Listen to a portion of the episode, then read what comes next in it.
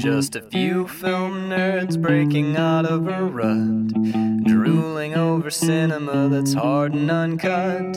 Stick us in your ear, thrill to this month's picks, and come and listen in. We're measuring flicks.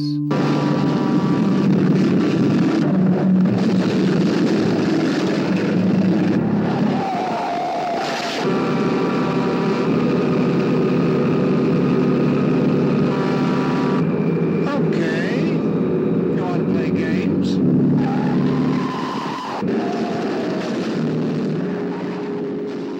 Hello, everyone. Welcome to Measuring Flicks. I'm Carl Hartley. And I'm Max Peterson, and I'm the most prime Bloody Mary of all fucking time. Oh, that looks delicious. Dude, if we it- had video, God, if I- you guys look at that. I realized yesterday I fucked up. I did not get blue cheese olives. That was the only thing that would have improved this thing. It Mm. is, let me just, one second. Oh fuck! Oh, great googly moogly. Tito's freshly shaved horseradish. Mm, baby, it's so good. Jelly. I'm a little, I'm a little jelly too, and it's sitting right in front of me. You're right. You're the one drinking it. All right. Um, so we are back. Last week, you heard us go hard in the paint. We threw some Christians to some Lions, and Yeah, sure boy, that was that was a lot. So today, uh, Carl, we're diving in. We're going deeper into your world of like road trip car chase flicks, kinda. yes. I l- kinda. I like the feel of these movies. Even last week's, you know, I thought that or yesterday's. Um, I thought that was a pretty good. I thought that was a pretty interesting discussion that that spawned. So today, absolutely. today, listener, we're continuing with uh, basically the polar opposite of the film that you just saw. Sure is. We are talking about Steven Spielberg's first film, I believe, um, made for TV, rated PG, blows the doors off the motherfucker. Spoilers. I'm pretty sure you and I both love this movie. Oh, it's one of them. Yeah, it's Yeah. up there, man. So It's we are really good. Right. It's uh, starring Dennis Weaver, Jacqueline Scott, and Eddie Firestone. We are talking today about 1971's Duel. Dude, I loved this movie. I loved just about everything about this movie. So, right off the top, fir- one of the first things I noticed, um, this script is written by Richard Matheson. Now we know that name, and listeners of this show will have heard that name before. Richard Matheson is the guy. Famously, he's a he's a famous um, horror and sort of like sci-fi ish writer, more horror, more thriller type stuff. Yeah. he's the guy who wrote Stir of Echoes, which if you haven't seen Stir of Echoes with Kevin Bacon, I forget about I forget about that movie all the time until I like accidentally stumble on like a, a thumbnail for it or a trailer. I'm Right, oh. Stir of Echoes is really fucking good. Dude, back in the day, you used to catch it on like FX or TNT, like late at night. It was always playing. It, they would like start at like eleven.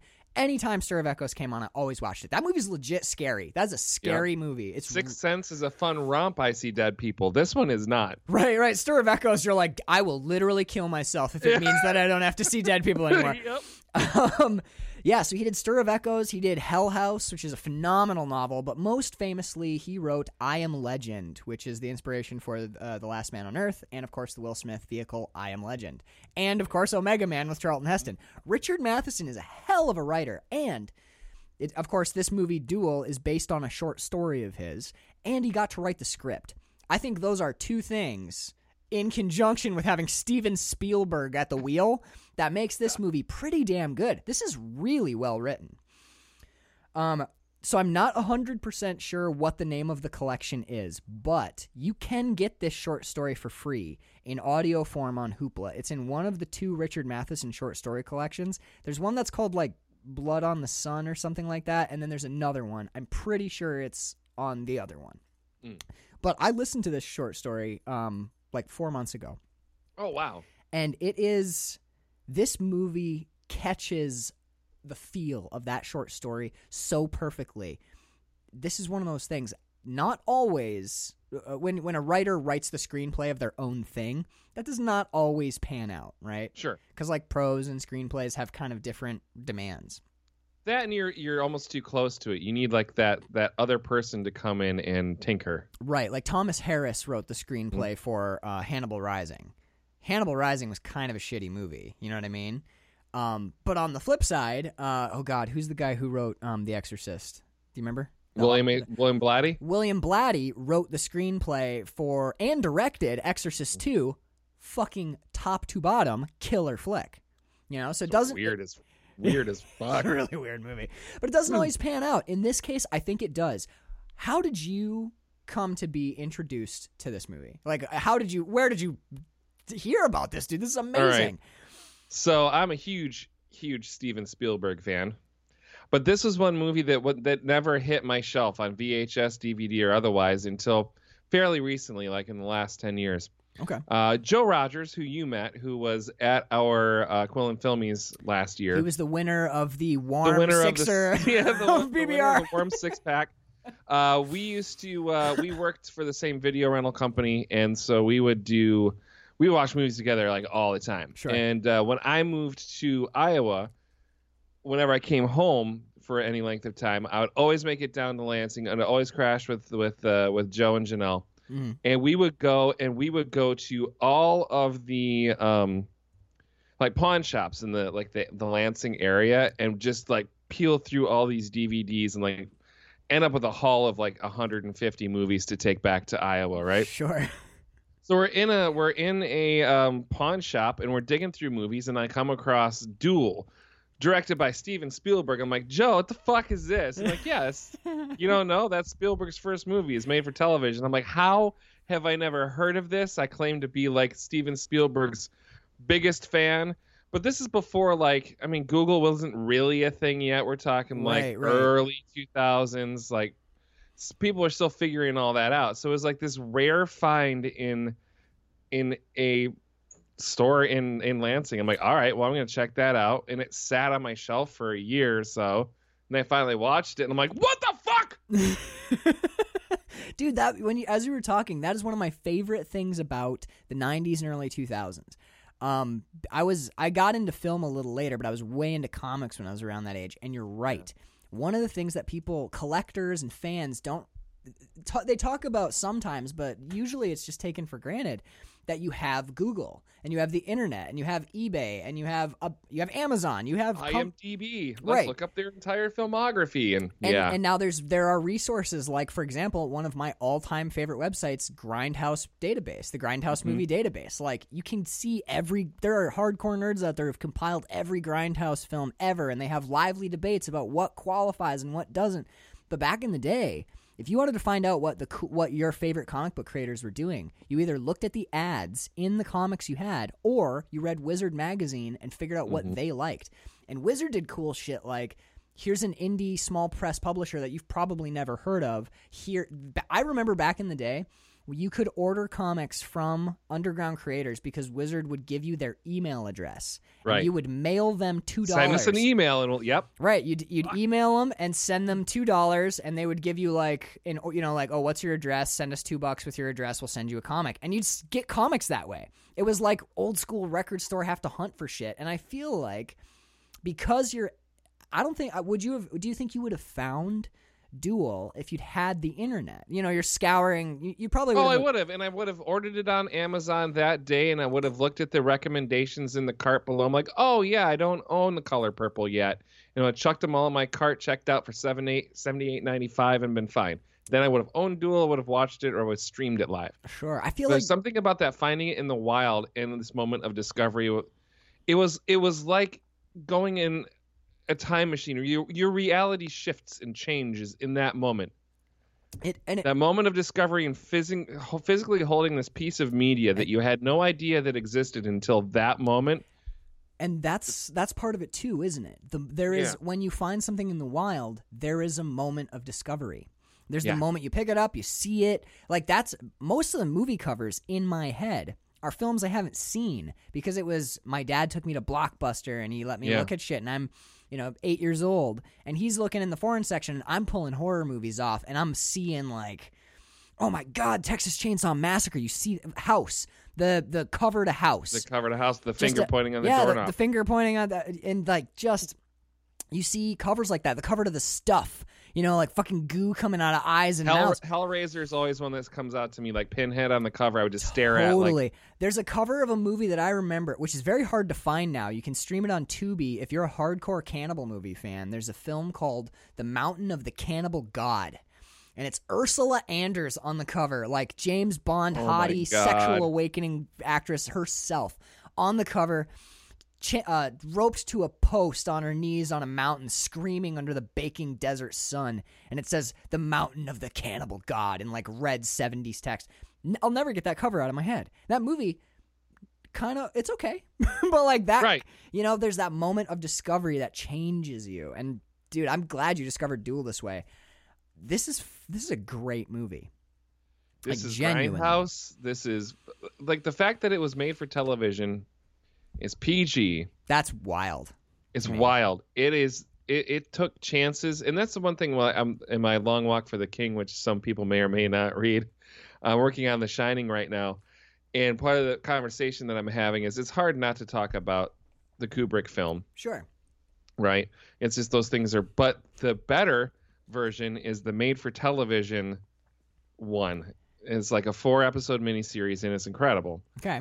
um, and they're able to get away with so much on network television. The same is true here, where they are pushing the boundary just to the edge of what they can get away with with censorship. And you know, this is going to be airing at 7 p.m. on CBS in between, you know, the local news and sure. and whatever General Hospital shit you're watching. Right, right. Like there might So- still be kids awake, so you got to be careful. Right, but this is it. Just reminded me of that too, because I'm just dealing with both of those. Like I just watched the miniseries for The Shining, which is like mid '90s, Right. and this is a 71. 71, a one-shot made-for-television movie, and I'm like, man, the really good filmmakers are pushing the boundary of what you can get away with on network television. Because this feels like a you go to a double feature at a old rickety fucking movie theater. Right. Spin this with the pom pom girls, or Yeah. spin this with like single room furnished, or sing Yep. like you, this is a drive-in So style. I was gonna say this is a drive-in movie. honestly, Absolutely. I would like to see this double featured with. I mean, it might be too much car for one night, but this double featured with Death Proof, Quentin Tarantino's Death yeah, Proof. I kept coming up with Death Proof um, for a lot of scenes in particular are homages in Death Proof to I, this. I Like, totally agree. I'd never known about this movie before, but having now seen it, you can. You're. It's all over. It's all over Death Mhm. Proof for sure. Yep. Um, one. Speaking of the PG rating and doing the whole doing the thing on on television, I loved the. End, I mean, spoilers. Obviously, we're we are going to jump around and stuff, but at the very end, when you get the, uh, we'll try and I'll try and hide what we're talking about, but when you get the blood dripping off of the the um Mhm. the steering wheel, it's just brown enough that you know they told the network that was oil. There's oil. Yep, absolutely. And you know the no, be- that's oil. It's and, oil. and the best Clearly. part about that is like because of how Steven Spielberg sets this up where you never see the truck driver's face. We don't know that driver. He's really not the character. The character's the truck. It's the truck. so the really front end of that truck with all those license plates, right, like there's that tombstones on the fucking grill. that there's that wild there's that wild thing where yeah there's multiple like the multiple license plates wired to the grill is a horrifying touch especially when you get deeper into the movie and you realize like what that might mean you Yep. know but um I, I love the fact that at the end I, I'm waiting to see if the guy crawls out of the cab. You're like, oh God, did the man live? Did the man live? You remember, you know, it's a mad, mad world. Or they're like, is is he kidding? Right. I mean, he just I he just just shot right out there. but like it's there's a moment where you realize that this guy's not waiting to see if the guy crawls out of the truck. He's waiting to see if the truck gets back up and comes after him. It's Yeah. the truck he wants to kill. So that oil that can still be oil and it's it's the blood of this beast. Like the when the tires stop spinning, that's disturbingly suggestive. Like this tr- we watch a truck die and it matters. That's a, that Steven Spielberg pulled that off in a PG made for TV movie. That's amazing. Wild. Um, so let's jump right back to the beginning and go through this thing because you can see that Steven Spielberg will be one of the greatest directors of all time in this film. That's my first thought from frame one. From the just the we we we're taped to the bumper of this car as we go through the title sequence, which is just listening to a boring radio broadcast. We're getting on the highway. We're going past Pasadena. Right. It, it, I love the POV, by the way. Like, we're on the front bumper of this car. So he immediately right out the gate we start with black right and we hear like Mm-hmm. car sounds and then we hear like as a you know a garage door comes open and then we back out of a garage and we realize that more or less throughout this opening credits we are his we are uh, dennis weaver's car Yep. that's We're our the bumper of the car. Right. Yeah. That's our POV. So we start by sort of gently associating ourselves with a vehicle, which makes it easier later to swallow a vehicle as a character. Yep. Like, this isn't just, I mean, it is. This is really well shot, but this isn't just really well shot and visually interesting and stylish and cool. This also reinforces something that we're going to need reinforced if we're going to buy a semi truck as a character Mm-hmm. good shooting, great writing, good thinking. Like this, right immediately, this film is already doing the work it needs to do. Talk. We we talked last week about a movie that was way too long. This mo- week, we're going to talk about a movie that uses every second of screen time pretty And that's the thing because it has to. If you're shooting a film for network television, right, you can't like go to the studio and be like, "This is going to run 94 minutes instead of 90." If it doesn't run 90, you don't get your fucking movie on television. they'll just arbitrarily cut shit out. And this one comes in at 120. It's like 129.40 or something like that. Like they came in under Yeah. an hour and a half.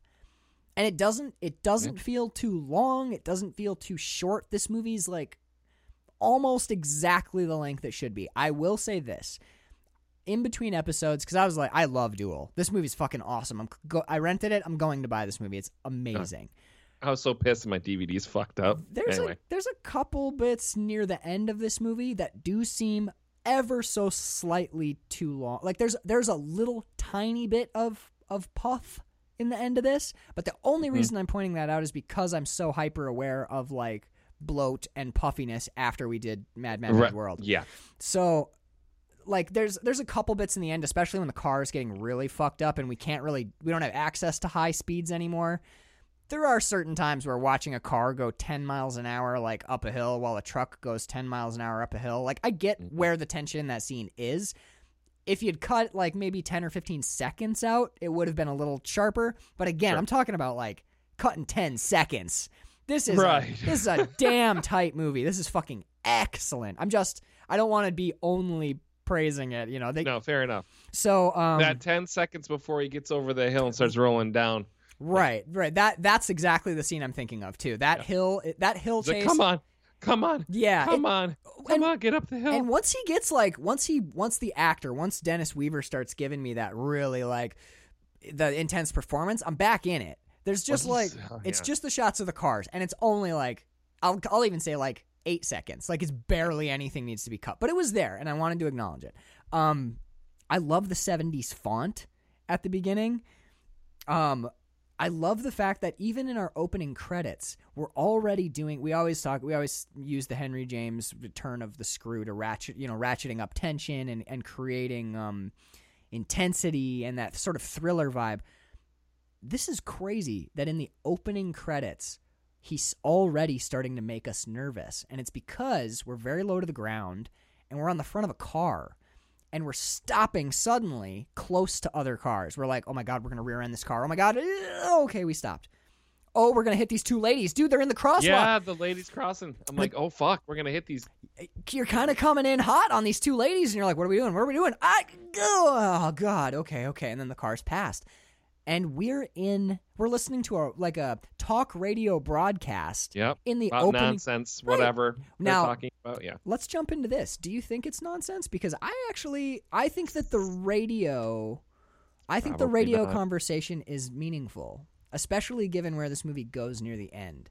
Um I think the early part of the talk radio stuff is just um, incidental to show us Right. that he's listening. Traffic at the I-75 is backed up for five minutes. Uh, Right. the eye in the sky is telling us it's uh, not really a movie. 68 degrees in the valley and 78 degrees in the right. It's like for, for all the of thing. driving, the thesis of the film is not traffic and weather conditions, you know, Right. like but but we do get to a talk radio bit where a guy calls in and he's and he says, All You know, I. I had your survey and it and it said, Am I the head of household? And I had to think to myself, you know, I'm I'm the man, but I'm not the head of the household, not in my house. You know, and actually Dennis Weaver kind of calls back calls this back a little bit later on when he calls his wife.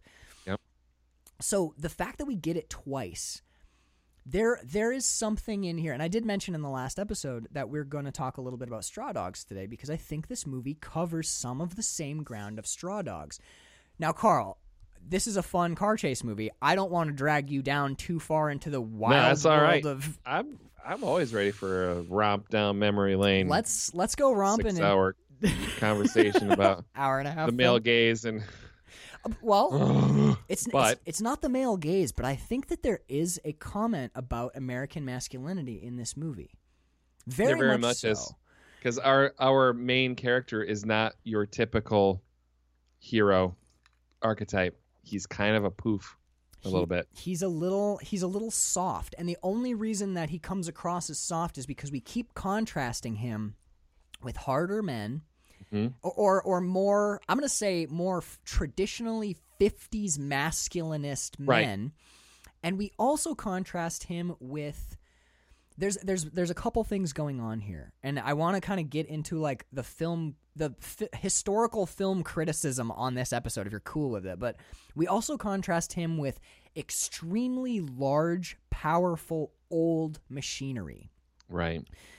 I think this movie is at least partially about like ma- male impotence and the I'm going to say waning or shifting approach to or or value of air quotes hard air quotes obviously Right. where I'm in I know I'm in squirrely territory here traditionalist masculine behaviors. Because we start with a dude calling a radio show saying like i'm married i'm a dude i uh, but you know i'm really not the head of my household. He goes i don't even work i stay at home like my wife works. In 1971 when this came out you know that meant something different than it would in 2020 you know this is sort of like addressing this rising tide of feminism you know, uh, Betty Betty Betty Friedan's writing the feminine mystique just a, a decade, two decades before this. Like the women's lib movement, we're not in 2020 in this movie. Like women's lib is not done. We haven't scored all those victories. We don't have women in high positions of power. And this movie's addressing women are encroaching into male spaces, and the men are feeling very one in this. And again, I'm talking about this movie here, people. So go with me. Mhm. They're feeling emasculated especially the guy on the radio and Dennis Weaver. These are these are emasculated male characters for sure. And a la Straw Dogs, which I would also argue starts us with Dennis, Den, or uh, not Dennis, uh, Dustin Hoffman. Yeah. Dustin Hoffman's character in Straw Dogs is that sort of like using just the ter- terminology, you know, like a, a sort of whipped, soft beta Yeah. character. It's he's Yeah. like this emasculated male character. And you can go back and listen to that episode. We dig way into like the the all of these topics on that. But where Dustin Hoffman is a non-violent man, he's the he's the new man. And, and you know we we talked He's a conscientious objector. He was at all the protests. and, uh, and we talked yeah. a little bit about um, that director Sam Peckinpah, how how Peckinpah sort of treats that with disdain. Here's a soft here. This man is soft. He's not capable of defending blah blah blah. And by the end of the movie, what has he reclaimed? You know, um, it's a. I wrote this down. Um, Straw Dogs covers some of this same territory. A reclamation of male violence as a form of of potency, of male Right. potency, all wrapped up in intensely unhealthy sexual relationships and neuroses. And it isn't just that. It's not in Straw Dogs, it's mostly like this man has forgotten what it means to be a man. And what it means to be a man to Sam Peckinpah is being uncompromisingly fascistically violent in Right. the face of disagreement, right? So like that's that's what Sam Peckinpah is reclaiming in Dustin Hoffman in, in Straw Dogs. In this movie, I think it's a little more complicated. I think that this movie is kind of like the aftershock, that, or this movie shows us the aftershocks of the departure of cowboys from Shinbone. You know, remember in uh, The Man Who Shot Liberty Valance, oh hell yeah. we talked about the man who shot Liberty Valance on this show, and we've talked about Shane, even though we've never actually done the movie for the podcast. But we talk about this moment in westerns, right, where there's a need for a violent man. There's a need for a hard John Wayne motherfucker. At a certain point when you're setting up a society, you need that person. And that's the thesis of those films, whether you agree with it or not. That's kind of Right. what those that era of westerns is about. Here comes the violent man. He's going to do the violence you need, and then once society's set up, he goes away again. After Liberty Valance is dead, John Wayne has no place in that society, and Right, then yep. Shinbone becomes tamed, and you end up with a sort of quiet, subdued, henpecked, maybe gently, again, heavy air quotes, gently emasculated Jimmy Stewart at the end. He's not a Mm-hmm. cowboy anymore. He's not throwing punches. He's a senator, and his town is quiet, and there's no life there. We've talked about this before, you know? Sure did. Yeah. So, this movie, I'm wondering, because those movies are made in the 50s and 60s, right?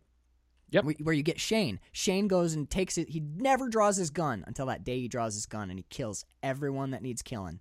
And then he rides out of town because he's done now. And now a new type of man is going to, to fill that, that void. And that type of man is the non-violent young boy in the farmhouse who's going to grow up and be peaceful and political. And they're going to start a society because we don't need cowboys anymore there's a thing that happens in filmmaking in the 70s and in, especially into the 80s, but you see Oh, it yeah. in the 70s with movies like this and Straw Dogs and Death Wish, where men who are peaceful are punished for being so.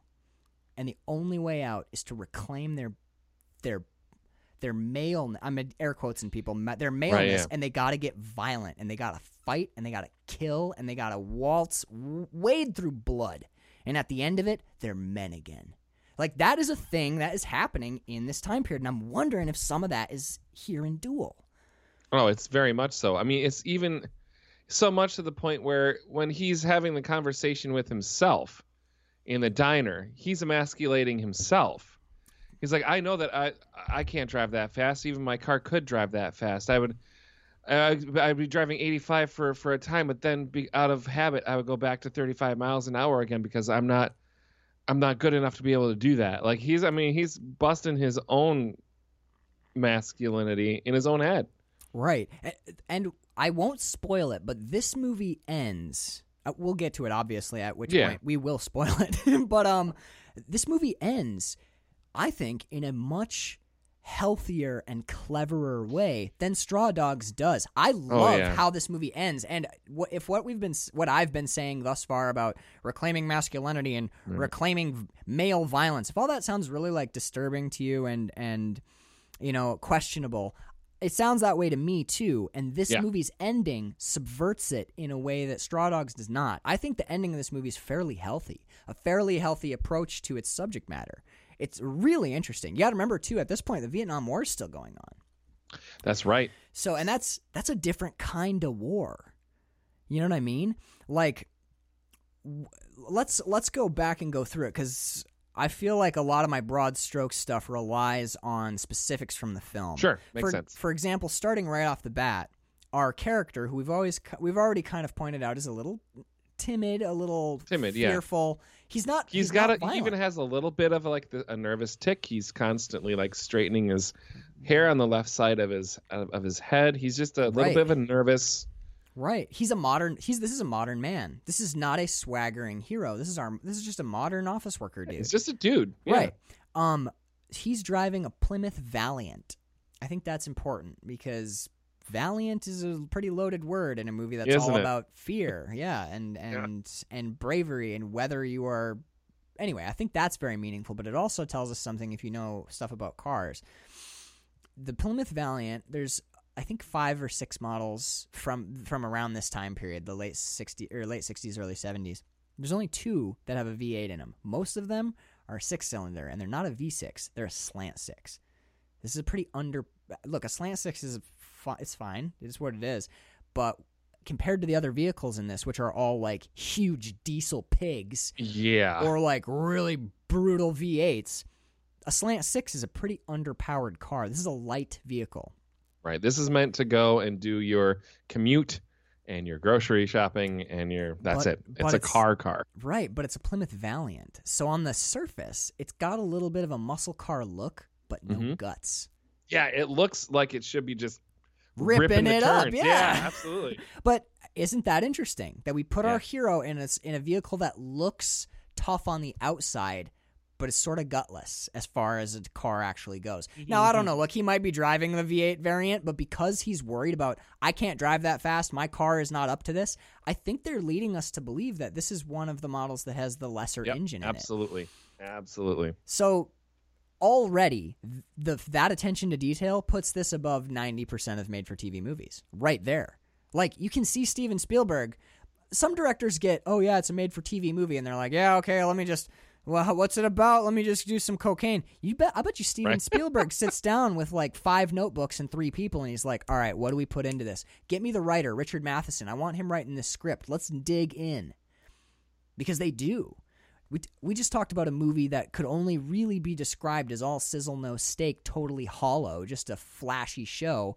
This is a movie that is bare bones Yeah, super tight and, and just so tight. Like everything means something. So packed, so loaded. Every moment you're wringing tension out of this fucking thing. The opening credits make you queasy with tension before you're even into the film proper. because you don't even know what's like happening and going on. You're There's- just driving down a street and you're full of tension. He ratchets it up. He, he ratchets up tension with no conflict. Before Well, ever yeah. we see the fucking truck, we're already No- like, with no conflict and no context for anything that you're seeing. You're just like, why do I? Why am I so uneasy We right now? Why am I so uneasy? yeah, we, we're introduced to one character and we're already like, oh fuck, oh fuck, what's gonna? Ha- oh god, he's driving all shitty.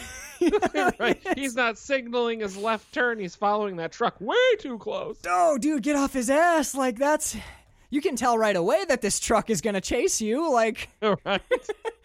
Um, by the way, I this truck there's a there's a TV show. Sorry, listeners. There's a TV show called Reboot. It was one of the very first CG like digital cartoon type things. It was brilliant. It came around in the 90s. It was very good. There's an episode where they pastiche Mad Max. And I'm not positive, but I'm pretty sure that this truck, the the Duel truck, is the inspiration for the semi in that cartoon.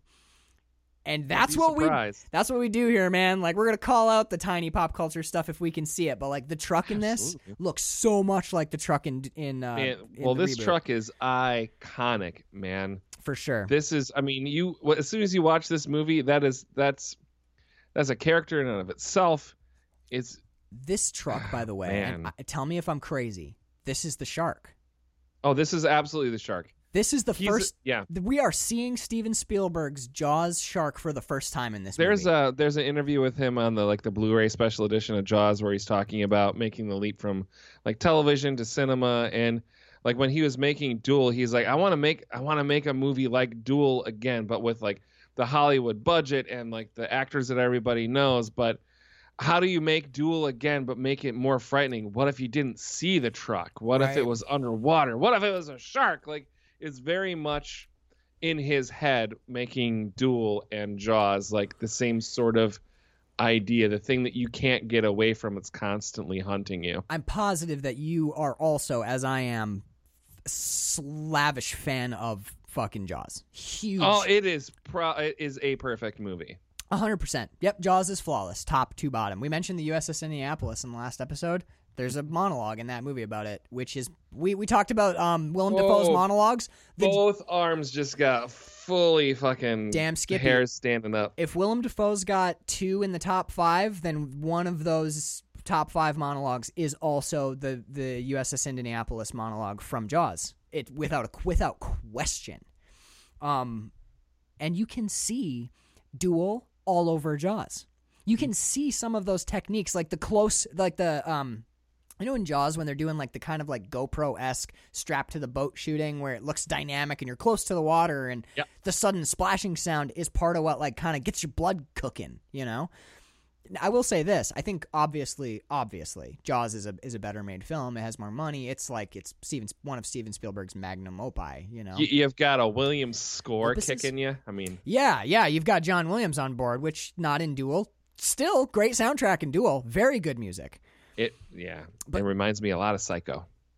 The strings definitely. There is some psycho going on here, which I actually liked. I didn't have a problem with seeing like Nope, truck and then you hear that. You know? it's very much like the knife sting happening. I'm like, sport. oh my god, they're gonna pull the curtain aside and Dennis Weaver's gonna fall and we're gonna see his butthole like Anne Heche in the remake. Oh, but-. Um, but yeah, man, like seeing the seeing the quick cuts to the truck.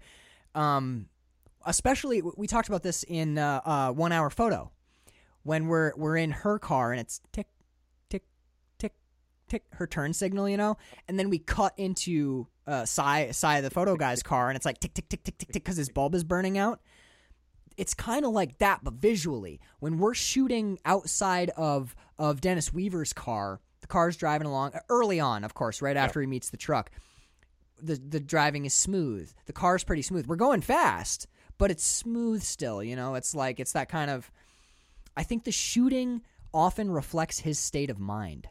Mhm. You know, he he's nervous, of course, because this why is this truck now passing me? What the hell, man? This truck I driver. gave you the open road. Go. Right. He's like, yeah, go ahead. If you're going to drive, drive. But why is he being all petty? We're not scared yet. We're just unnerved. So when we're We're, shooting, ner- nervous, not scared. when yeah. we're shooting Dennis Dennis Weaver's car in the beginning, it's pretty smooth. He's going fast, and then we'll suddenly like cut to a truck angle where we're we're like mounted to the truck or we're on the truck's like the top of the cab. The the shot that sticks with me is the shot that's ba- it's basically like a GoPro mounted to the side of the trailer, aiming Mhm. forward. know exactly what you're talking you know this about. shot, dude. Because it's like the wind is fucking rattling the, the camera, and the vibration of the truck is rattling the camera, and it looks like the screen is just shaking with rage because you're. We've seen that we can be in a vehicle's POV. You know, Mm-hmm. when we're in the car, we're smooth. When we jump on this truck, dude, the truck is just the the shaking for me was like a vi- visual metaphor for how unhinged this not the driver not the truck this entity this fucking thing how unhinged this thing is dude this this truck for me becomes the same type of character as Michael Myers this unstoppable It's a primal death force yeah. Oh my god. dude I, I so you've seen me ratcheting up and it's not just the bloody mary carl you picked a fucking great movie man Yeah. i got way And- into this Fuck, dude. And if the brilliant choice to not show the driver Yes. ever creates this entity. ever We see his arm at one point when he waves him by, but that's the only time we. And that's brilliant because if we didn't see any sort of person in the cab, then we start to. That's there's a weird disconnect of there's not a human in charge here. It's you- just a machine. you have to know you have to know there is a human there. Just like with Michael Myers, you have to have him without his. We have to have to see him put the mask on to know that he's a man. Yep. And then you show us the faceless hell that is the, the faceless force that is Michael Exactly. Myers. This- Exactly. This, truck, you see the hand, and you're like, "There's a guy in there," but the guys Clearly, are. there's a human in charge. but it's irrelevant because that truck plus that man is a force of nature. Becomes a different thing. And the fact that we never see. God damn it. It's the- brilliant, man. It's brilliant. Oh. Do you think? Let me ask you this. Do you think that when he, when he, when he finally pulls over and he gets into the cafe and he's sitting there talking to himself and he's trying to figure out, he's looking at everyone's boots because we saw a shot of his boots. when he's kicking When tires, kicks his tank. Yeah, yeah. Do you think that he was one of them, or that he would never enter the diner? Do you think that we actually see him at some point, or No, do I- you think that? I have two theories, and I have a, I have a question. I wanted to throw it to you. I, I I did watch this this morning, um, with my morning coffee. Which, by the way, if you want to really experience Duel, get some caffeine in you, dude. Your so your heart's already going, and then every fuck yeah, dude. Every single like rat tension ringing car stunt, you're just like, oh Fuck god, I'm gonna throw up. I'm gonna throw up. Okay, I'm gonna eat. like a puke. I'm gonna fucking puke. Oh god, it's They're gonna amazing. kill kids in this movie. They're gonna go fucking kill kids. Dude, I know the whole school bus of children. I'm just like, oh god, Made oh god. the only thing that made me like okay with what I thought I might be seeing Dude. is it's made for TV. They're not going to kill kids. Uh, for real though, like l- l- you have more experience with this than I do, so you had a leg up. G- I'll give this movie this. I knew because it says at the beginning before you get the opening titles, it's PG. You know, the rating pops up. I knew it was made for TV. I knew it was PG. I completely forgot at every second of this movie. Any Yep. moment, I was ready to see mangled children's bodies or like guts or st- like this movie feels like it could go to 11 rowdy PG, but it feels dangerous. Yes, it it feels like um like the like the Planet of the Apes sequels where they're like rated G. Here's a bunch of crucifixions, and you're like, what in the fuck are you showing me? It feels like that. And actually, this is that time period, so you know, Duel Gee, very well. Dead bodies. Yeah, there could have been a there could have been a rape and a hanging in this movie probably, and still Yep. got a PG. Like, dude, the seven early seventies are wacky time. Only if they aired on NBC. It never happened on CBS. yeah, CBS is clashy, clashy. She. clashy, she? Um. Oh, but no, I can't sidebar us that far. I someday remind me to tell you about Jimmy Stewart's World War II career. It's insane, but it's way too long to be talking about during. Fair Duel. enough. Um. Put a pin in that one. Yeah, we'll we'll definitely put a pin in that. I did it my Jimmy Stewart and it got me thinking. But um god, dude. The cut work, the this is very intricate editing. Because if you think about what this movie is, which is essentially an hour and 29 minute car chase with Remember in Mad Mad Mad Mad bullshit we did last Yep. week or yesterday? Bicker, bicker, bicker, bicker shit. Right, bicker, bicker, bicker, bicker shit. Um, directed by Stanley Can't Cut. Um, so Seriously. Stanley, leave it in. Stanley, leave it in, yeah. Uh, Watch by this point, after we've recorded this, we're gonna get like 50 emails that are like, "You got to stop shitting on that movie, man. Right. It's too late. Sorry, listener. We'll stop next. Season five We're still pooping all over. It's a madman, mad, mad, mad world. God, but like, but talk about talk about a movie. We were talking in in Mad Mad thing, um, how there's like that whole subplot where they would cut to the the cops for like ten minutes at a clip, and you're like, why are they here? What is the purpose of this? God, don't don't break from the action. The action's the only thing holding this poor shit together. This movie, we we are like in car chase city, but mad props to Steven Spielberg knowing that you, you can't maintain car chase. You cannot make a movie that's just a stunt reel. He's got to have something.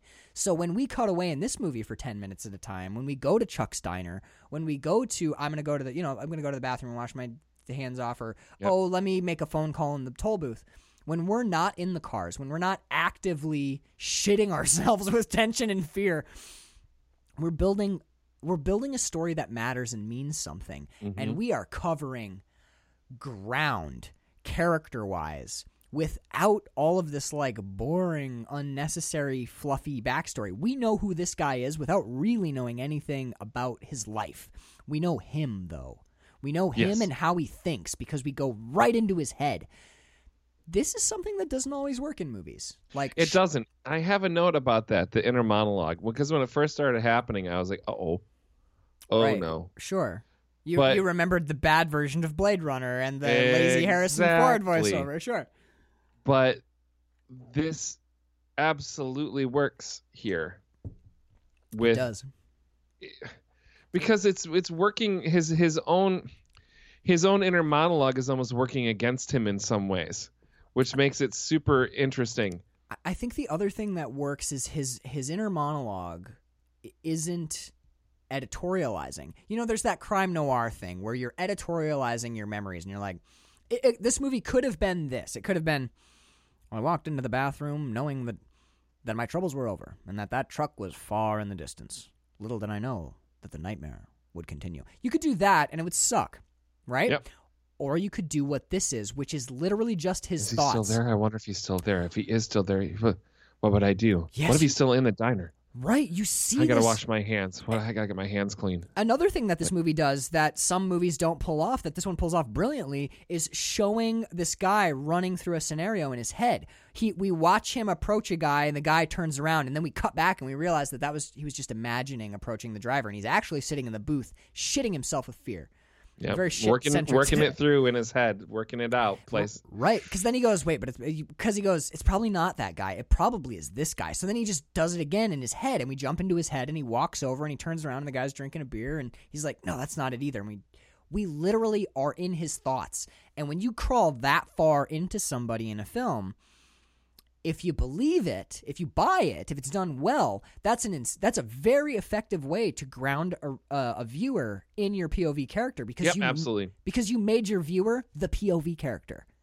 We're thinking his thoughts, man. We're in his head, and it's so well done and so well shot. And honestly, look, Dennis Weaver's mostly famous for television. He he mostly did TV shows. I looked him up mm-hmm. on IMDb. He's doing really good work here.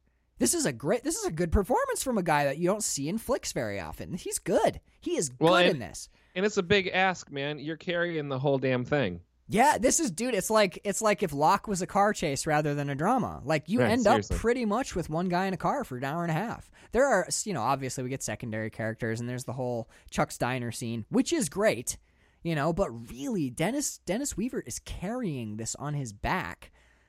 But boy, does he have some strong hands holding it up with him. He's got Sure does. He's got Steven Spielberg on one elbow and Richard fucking Matheson on the other. No wonder Dennis Weaver fucking Babe Ruth's this goddamn thing over the fence. I mean, with that kind of that kind of support behind you, man, that's Carl, I'm like fucking hard for this movie, dude. This duel is so goddamn good.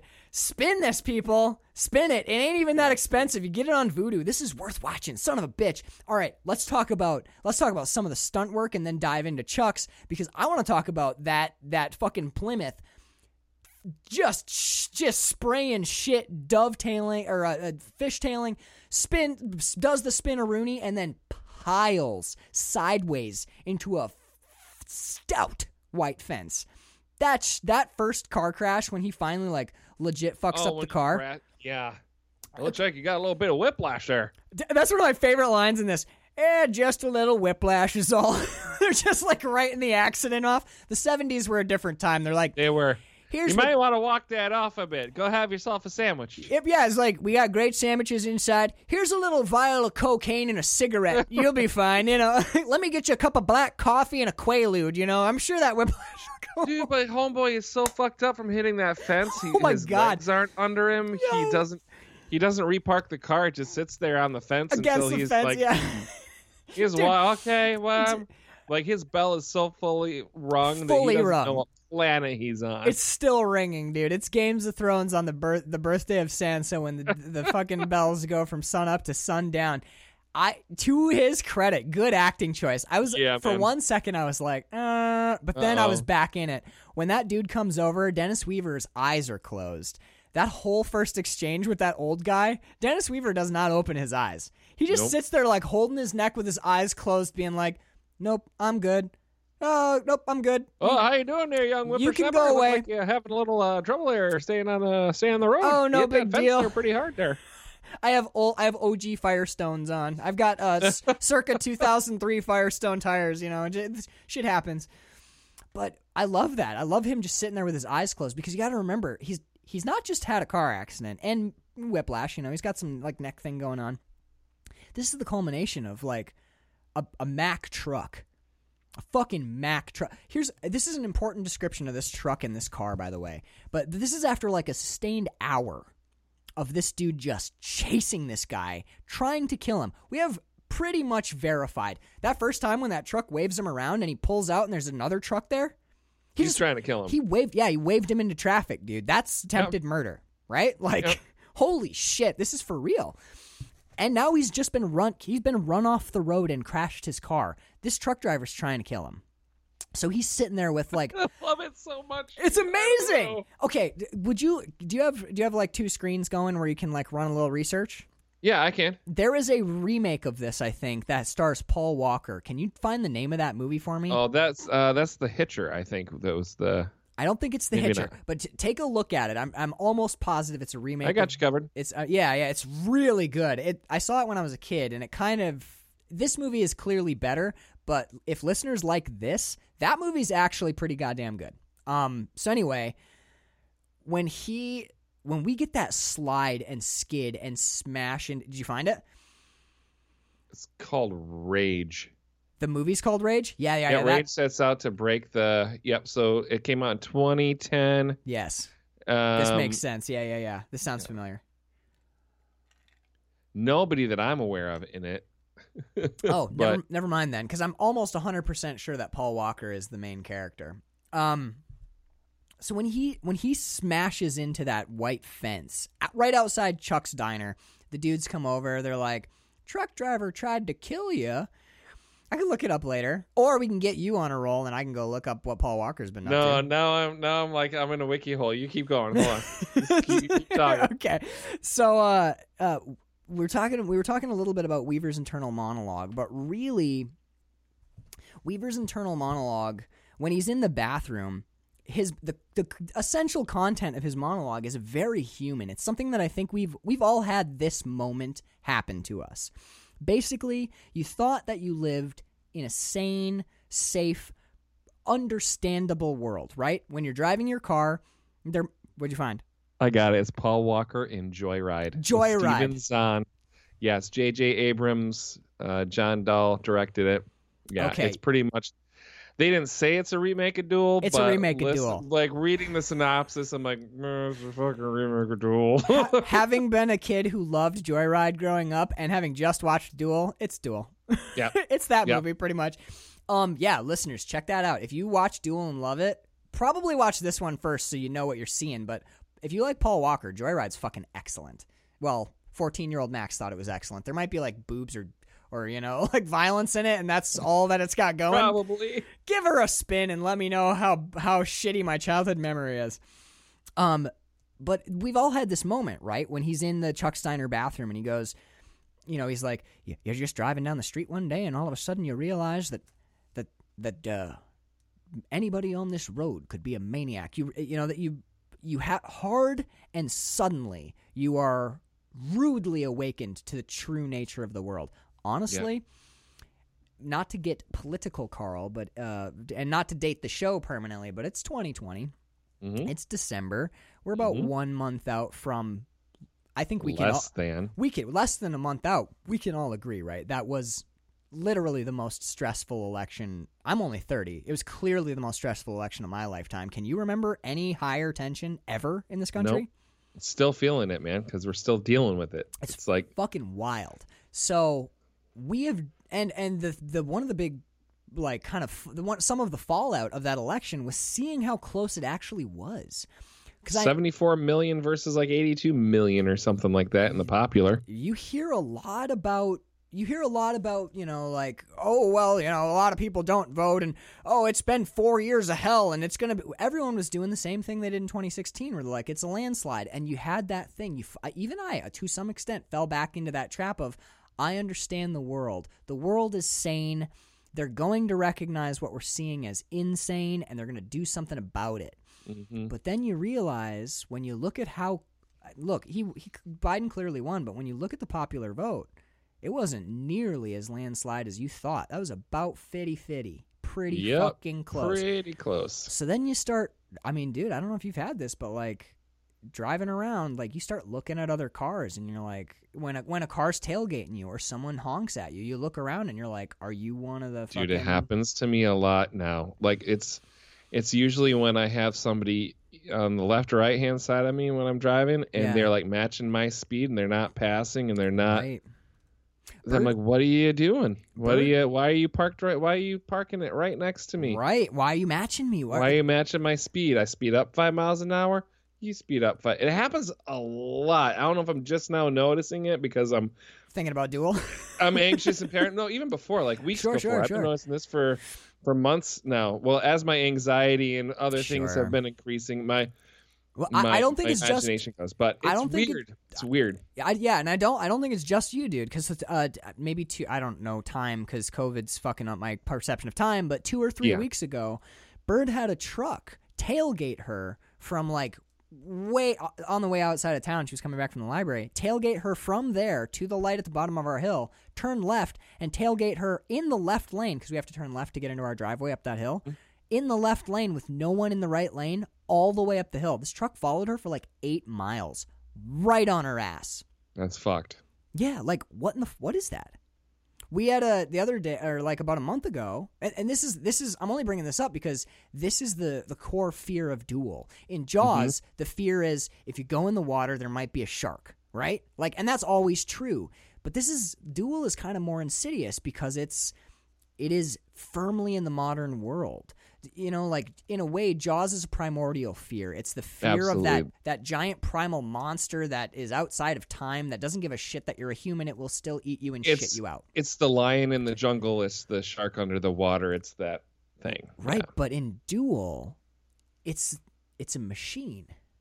You know? Like what does that Mm. say? What does that mean? Not only is it a machine, it's sort of unprovoked rage, and casual violence. It is essentially the same core fear as Halloween. Go That's ahead, the go ahead. fuck. That's the fucking thing that makes this so terrifying. My memory of this movie was that he somehow in Joyride.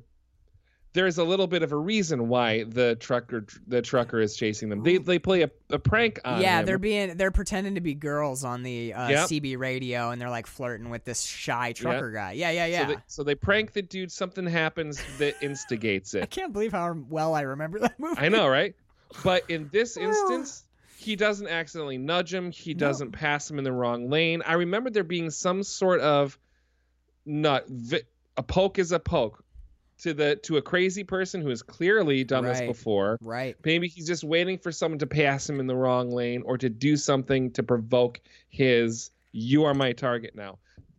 There is no, there is no reason. There is None. no reason None for selection. hmm It was just that time of day, and now he decided this dude in this red valiant is the one. Yeah, yeah. Okay, so not to. So this everyone, I think everyone has had a road rage experience, right? Where, Oh, where not not necessarily where you're the one freaking out, but where someone freaks out at you, and it, even especially, it's really spooky when it seems kind of minor, right? You're like, I didn't really do anything.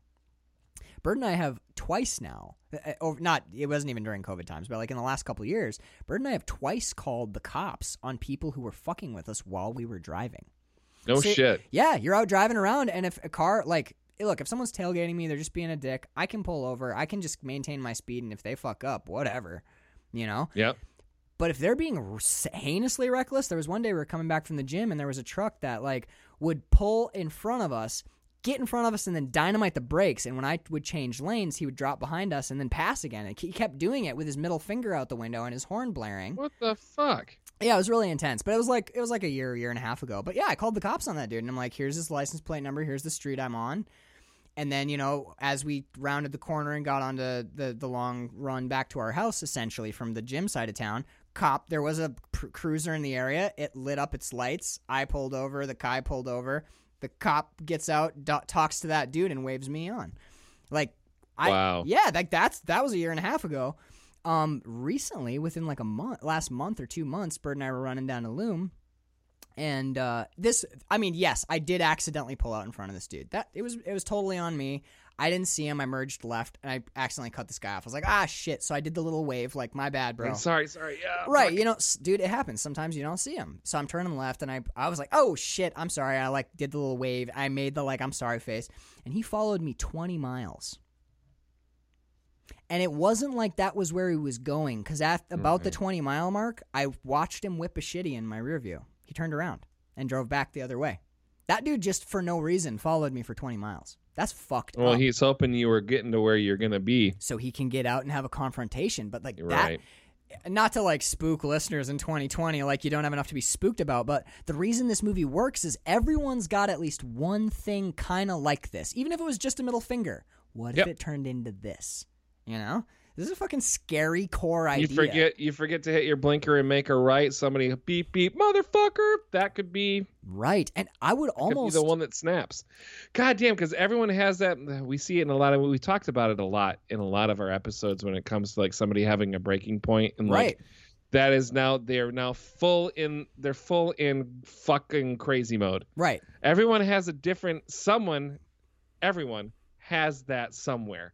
The gauge will break at some point. if you push anyone far enough right yeah Thankfully, most of us our gauge goes pretty goddamn far. I mean, there's the, we got some tolerance in the but machine some people, it's like if I hear one more person say that they don't like the color blue, I'm gonna fucking murder somebody, and they'll do it and they'll do it. I had a psychology professor in college who told a crazy story one time that I've never forgotten. He was like, he was really cool. He was the, he was the kind of psychology professor, you know, really laid back. He he used to go. We, it was a three hour class, so he used to like at the one or two hour mark, he'd be like, "Let's take a break." He'd go out to his car, smoke a joint, come back in. You could smell Fuck it on him. He was rad, and I learned a lot from his class, honestly, because he just tested out of the book, and I have no problem reading books, so it worked.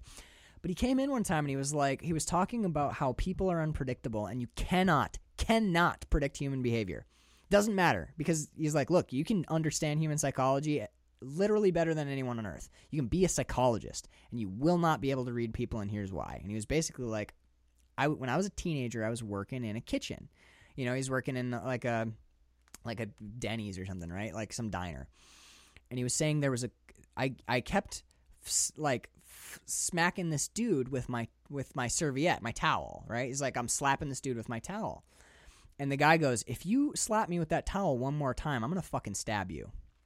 He was like, I was like 17, you know, just out of high school. He was, and he's like, I wasn't snapping him hard. I was just like, like, yeah, just playing. yeah, just play like play slapping someone with a towel. It would not even. You probably wouldn't barely have felt it, like a like a pat on the shoulder, right? Mhm. And he's like, so I'm like, oh, get the fuck out of here. And I I slapped him with the towel, and he stabbed me. Fuck. He picked up a chef's knife and he stuck it all the way through this dude's guts out his back. My my professor. He stabbed this dude with a chef's knife. And then he just hung out in the kitchen till the ambulance got there and then he got arrested and he went to jail. He's like, Holy if you fuck. s- if you hit me with that towel again, I'm going to stab you. He's like, "What are you talking about?" He smack and he got almost he got gutted as a kid by some because that because that was that dude's line. And you can Yep. never ever tell Tap me with that towel one more time. Tap me with that I'm towel, I'm going gonna to stab you. Stab you. and he did it. Bam. Jesus Christ, man. Yeah, he's like, Yeah. he's- yeah. But I mean, like that professor's up there. He's like, so don't ever think you know what someone's line is, because you don't. Because that was a towel. That was a, a smack with a towel. For me, or for for that guy, it was a smack with a towel. For me, is eight months of physical therapy and surgery. Fuck, know? dude. And I mean, that dude, of course, went to prison, but like, you can't fuck with people. No. You know, I- That's why I always get really nervous. Like my dad would always be one. Like if somebody like did something weird, like in a restaurant, I don't even. For instance, like looked at my mom a certain way or something. Right, Be right, like, be like, listen, like I'm gonna uh, talk to you now about. Like, don't shut the fuck up. You don't know who this person is. They could just stab you in the forehead. And you know what's wild about that is in the 40, in the 20s, 30s, 40s, 50s, hey, you looked at my wife wrong. Pa, you in a kisser. Yeah. That was like a thing. That was that that was that cultural dynamic. That was that society's vibe. But this is 71. We don't do that anymore. Actually, this movie shows shows our hero, our Dennis Weaver character, try to do that. And it doesn't work. Okay, so right, he gets out of his car and he's like, I'm going to go talk to this driver or I'm going to go fist fight with this driver. Let's have it out, right? But the thing is, there's no driver there. This isn't a, this isn't a person. This is a force. This is mm-hmm. a this is a new cultural force. This is a this is faceless, mechanized, random violence. This could be a meta- one of the things I like about this movie is how many different metaphors it can car- it can fit on its back, or how many metaphors it can haul behind its truck. Well, it ha- well the thing, yeah, because it is so it is a not a blank slate, but you can place your own metaphors on top of it because it's very universal. Right. This in a wild way. I mean, look, this movie is called Duel. This is this movie culminates more or less with a air quotes shootout at high mm-hmm. noon. You know, like the the scene when we get to the end and Dennis Weaver's jumping in his he he's in his car and they're both stopped and he's like, you know, you can almost hear like and then he drops the clutch and I'm gonna make it past you, and then the truck cuts him off, and he and he turns around and he goes back to his starting place. That was draw and fire. That's exactly Yeah. what that was. We watched a quick draw, but with two cars because we're not in 1940 watching John Wayne. We're in Yeah. 1971. This metaphor, this could be a metaphor for war. How war is fought now. You send out a single man to go and fight, but he has nothing to fight because all that's all that is ranged against him is destructive machinery. There's nothing to punch. Right. We don't have a dude in a bar room to knock down, you know? We've got a fucking Mack truck. Now I mentioned this earlier. I want this is probably the time to dig into it. The way that these vehicles are constructed and the type of vehicles they are are important. We already covered the Plymouth Valiant with its slant 6 engine. It's a small car physically. It is a I'm going to air quotes it. It is a slight car by weight. So visually and physically, this is a fairly small car, you know? Um, and then we get to this. We get this scene where we get to a school bus, you know, we hook the back bumper uh, so that you know the this bus driver's like, "Hey, buddy, Help me out here. my car, my thing was overheating, so I turned it off and it barely wouldn't start. Which, dude, even the school bus's plight is explaining simple mechanics to people who don't know so that you know when a vehicle overheats, sometimes it doesn't start. They're setting us up to understand what's going to happen to the Plymouth Valiant in about 20 minutes Yep. Brilliantly because you don't remember that the school bus is what told you that. Of course, you know, like I, I grew up poor working on cars, so you you know, like you you know. Dude, I right. was screaming like, even though that semi is behind him, I'm like, guy, your radiator's blown. You gotta fuck, like, your radiator hoses are pissing. Your heat gauge, you gotta turn this off, or this car will never run again. exactly. That is my another one of my like o- moments where I'm like, okay, look, if he'd been that car would have never started again. no, no, Not no. In If you're run, years. no, you run that red line pouring smoke the whole way up with your temperature gauge pinned, you're fucked. That car, those those cylinder are the moment you turn that engine off, they're fused. Yep. They're never turning over again. So the fact that it's like running more or less Kind normally, okay. yeah, at the end, I'm like, I call bullshit on that. but look, it's a movie. I'm I'm gonna give it to it. But like, uh, so he pulls up to this this bus, and the bus driver's like, "Can can you push start me? Just give me a push, and I'll I'll pop her and drive." You know, anyone who's ever driven a, a stick shift has probably done this. If you're if you're driving, you just hold the clutch in, put the car in drive, get a little momentum, and then you let the clutch up, and you don't even need to turn the key because your car will start itself It essentially. Yep. Yeah, it, it pushes against the gears, and then it it's like kickstarting a motorcycle, right? Yep.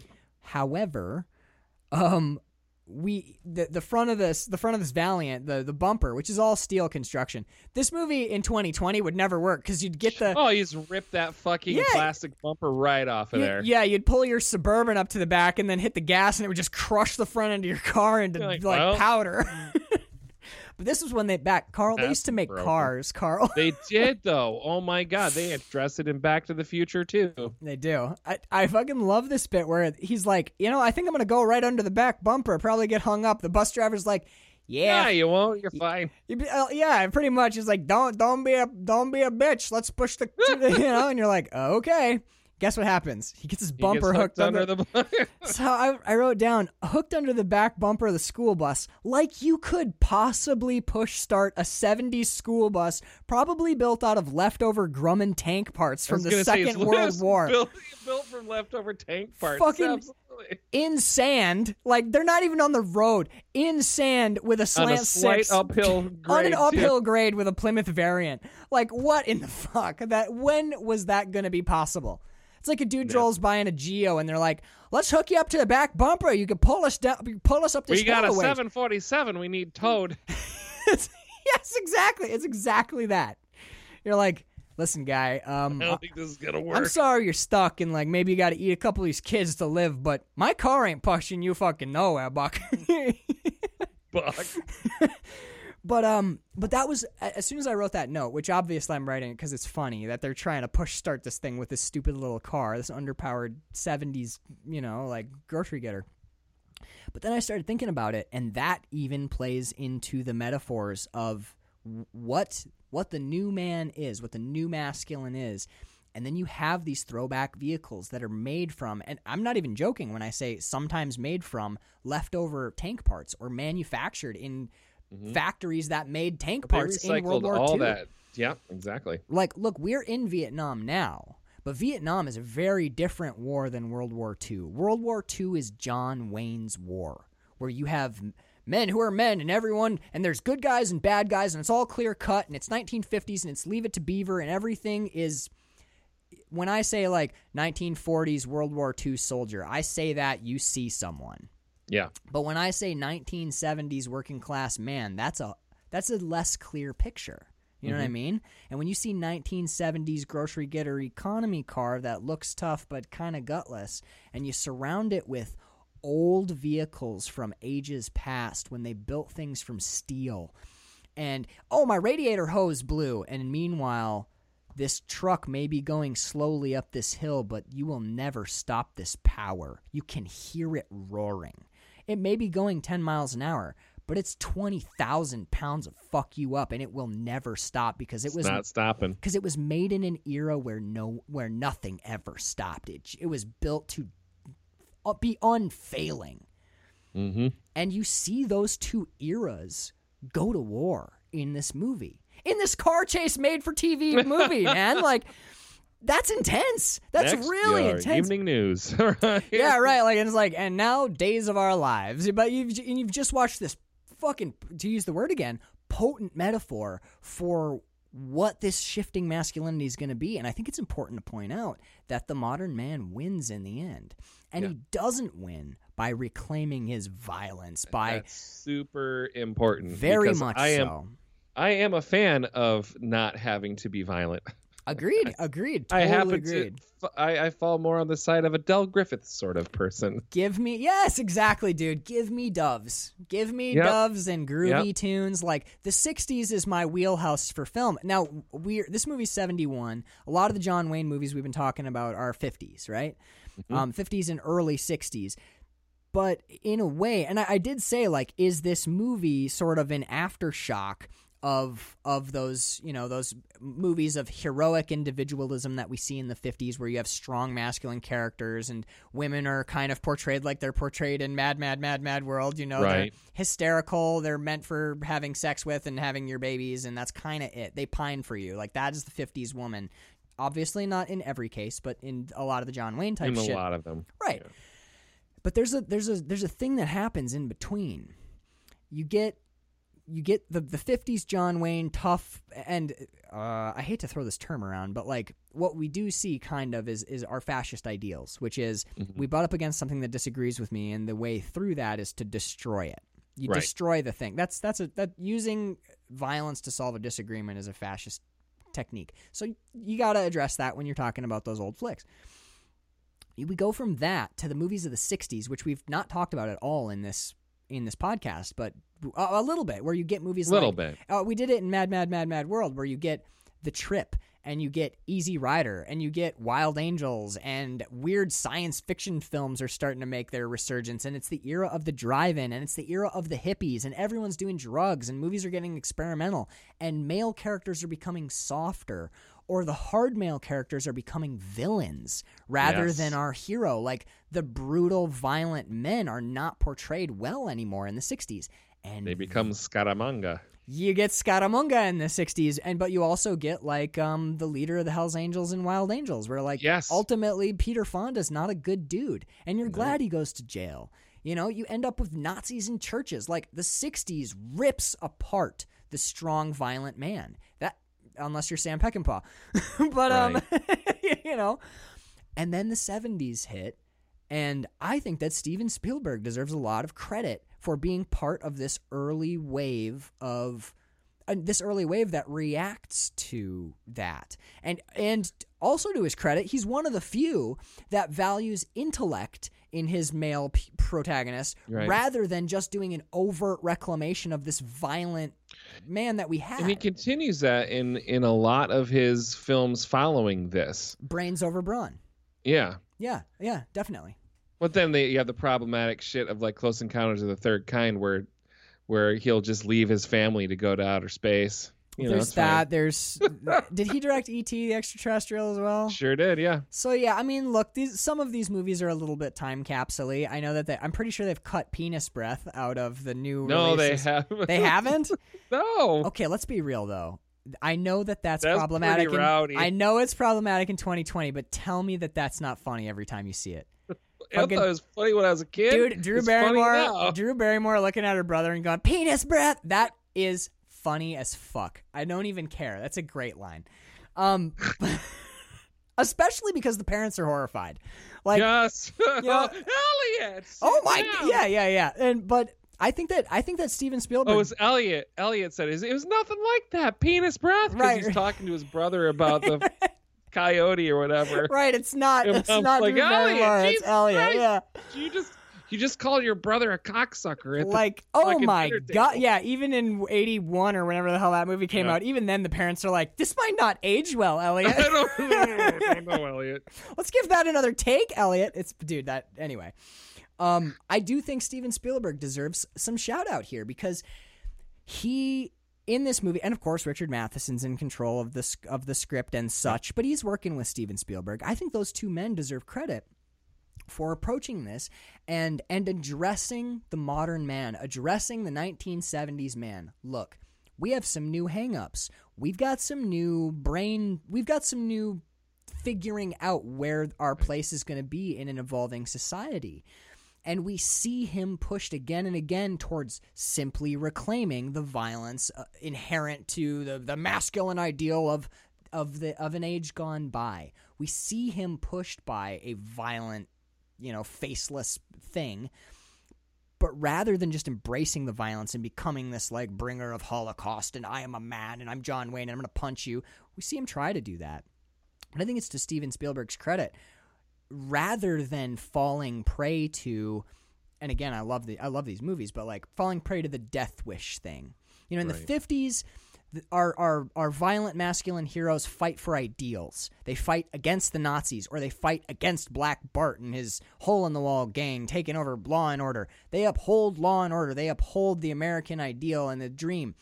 In the 70s, there are no the Vietnam War has destroyed the idea of ideals. There mm-hmm. are none because it's such a dirty, fucked, lie-filled slaughter of innocent people. It's such a such a hell, and it's It's a bummer. and yeah. for the first time revealed to the world. Like we're seeing footage of children on fire and children with no skin, and we're like, wait a minute.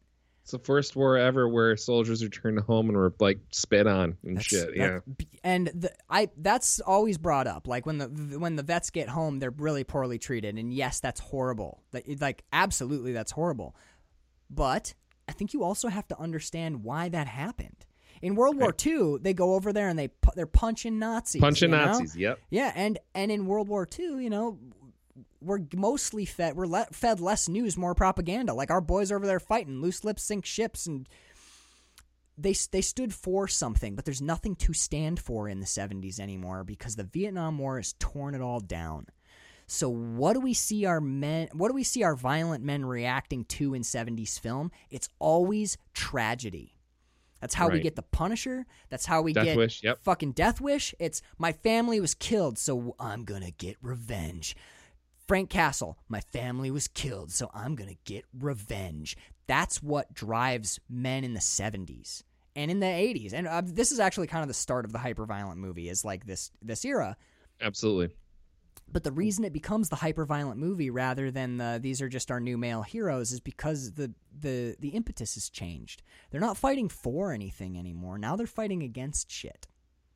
And the thing that they are fighting for, revenge, vengeance, There's no. It's it's shallow. It's empty. It's hollow. that's not laudable. once- right.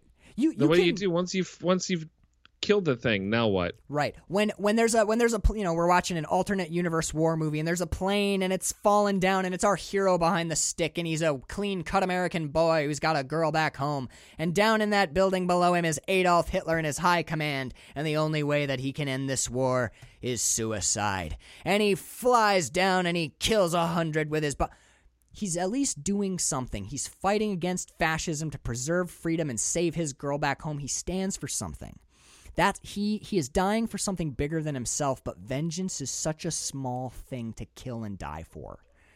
You know, like that, and that a lot of that comes through in the seventies. Now, don't get me wrong, I fucking love the Punisher and I love the I mean, yeah. I love the Death say, Wish movies, but but this is kind of cool because it's a made-for-TV movie that's showing a shifting psyche in America and marking the beginning of maybe one of the great modern American modern American modern directors. Period. it's you fucking know? great, man. It is. It's really good.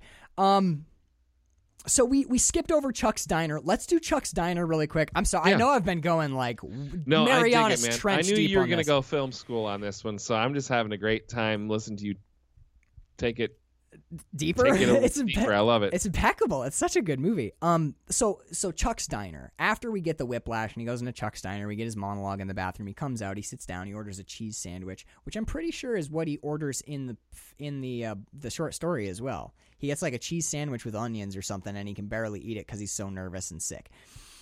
Um, you can see the the groundbreaking, innovative, very interesting eye of Steven Spielberg, especially in the Chuck's Diner sequences. When he's looking at the line, I call it the truck driver lineup, all those dudes on the stool. Mhm. And he's got one hand up and he's kind of hiding his eyes, but he's looking at them and he's like, He's okay. checking out their he's checking out their boots. He's playing Guess Who, basically, in real Yep. life. He's like, um, I have brown boots. knock that guy down, knock that guy down. Okay, there's two with, there's three with brown boots. I have a ring on my left hand and a ring on the left hand. You know, and you can see him Yeah. like, who could it? I think it's him. Maybe it's him. Ooh, it might be that guy. The way that that's shot, there's this, there's one shot in particular which I just love in this scene, where he's shooting down the entire line of truck drivers, and we can they're all overlaid each other, but some of them are leaning slightly back, some of them are leaning slightly forward, and it makes this hodgepodge jumble of faces and facial features. So you can't really tell what you're looking at or whose features belong to who, but that's how that's what would happen if you were surreptitiously glancing at this group of people. You'd get impressions Yep. his the way that he will without moving the camera really he doesn't change the focal length but there's a guy in the far distance and then all of a sudden another face comes in front of his and then the camera rotates and we're looking like into like an eyeball has filled our screen so we go from like a full face to an ear to a cheek to an eye you know and you're like that's what, What you the fuck? That's what. Yeah. That's, that's what, what it you'd would get. be like. you'd get a jumble and you'd only have a second to grab a grab a detail and it's Because you don't want to get caught looking. Right, and it's done with minimal camera movement, no focal changes. It's it's the most minimalist shot that has the most shifting textures. It's beautiful. It's beautifully shot. We we we had to give it to Mad Mad Mad World last week. It that's a great Yeah. looking movie. It's beautiful. This is a great looking movie. I would argue that Mad Mad Mad World is barely better shot than and this. this is shot in whatever is like five by nine or whatever. do this is made. This is shot in two by four. Pretty much, yeah, pretty much. It's like uh, we're listen. This is just the camera that the studio gave us. We got to Yep. shoot in this aspect ratio, and our film doesn't really match. And he talk about like Makes making work, gold out of spinning gold out of straw or whatever the hell. Um, God. So what did you? so I love that. I love how. I love the way we get the slow elimination of truck drivers. And you asked me earlier whether or not I thought that that truck driver went into Chuck's. I wanted to actually run it over to you. I- Now now that I'm talking about it, I don't think he did. I think he parked his truck outside and laid down in the back or got That out was- of the cab. That was Danielle's take, and and I think that I my, my I used to think that he did go into the diner so that he could get a really good look at his prey Sure. and then maybe play with him a little bit before he goes into his final Right. game, right? To get that to to breathe the same air as his prey. Right. But I think that this dude is, or whoever it is, is too smart. Yes. Uh, they've clearly been doing it for a long time in different states. I'm 1000% certain that each of those license plates belong to another car Right. That he has done this too And this is the game that he plays. But I think that he wants to keep playing this game as long as possible with as many people as possible. And going into the diner creates a situation where you can get caught and not be able to play your game anymore. Right. Yeah. You don't And want to it's get. even worse for the for the prey if they think you're in there and what a chuckle that is. watching the the men that he thinks is the driver slowly get out, go towards the tr- but then get into a different car. Like the the rising tension. This is what we were talking about earlier. Like there's n- there's not many moments where this movie is not a car chase, but all of them are great. All of mm-hmm. the like quiet moments that in Mad Mad Mad World just dragged and were boring as fuck and kind of meaningless. These are almost more tense than the actual chases that's how tight this thing is, you know? Like we get we get him going over and slapping a sandwich out of a dude's hand and like, "You got to stop fucking with me. I can't deal with it anymore." And then that guy gives him a beating and he goes outside and he gets in Yeah. a different truck and it's not He the gets guy. in a Buick or whatever. You're like, oh fuck, it wasn't him. I would have to rewatch it. Now, I, I, I only had one question that makes me even remotely doubt that maybe the truck, or even remotely think that maybe the truck driver was in Chuck's. There's a whole row of stools, and I think we get a shot where all of them are full. Yep, sure do. And then the guy like looks down for a second, and he's not looking, and he's not looking, and and then he looks back up, and he starts doing his truck driver lineup, right? And I think that's like a moment of magical misdirection because he's not scrutinizing the truck drivers until after he like looks away and then looks back at him. And when he looks back at him, one of those stools is empty.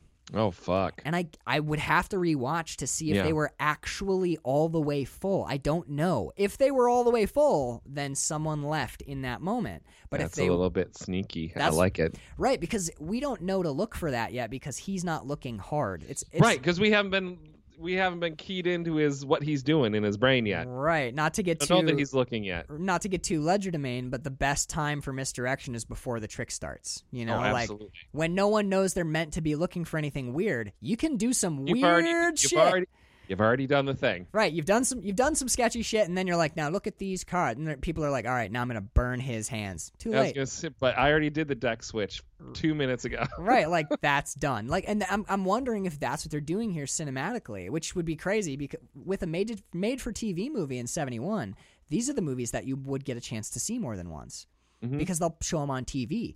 Like, Yeah, they're going to like a weird like mini syndication. Well, they'll- we're gonna play Duel again Friday at seven. Right. That's how Carnival of Souls became a cult film and didn't just die. It it was shown repeatedly on late night TV and developed a cult following. If it had been just a like a just a release broadly, like my dad when Star Wars came out, he went and saw it 14 times because once that movie left, never see it You again. don't see it again. Right, because Yeah. they don't show it on TV.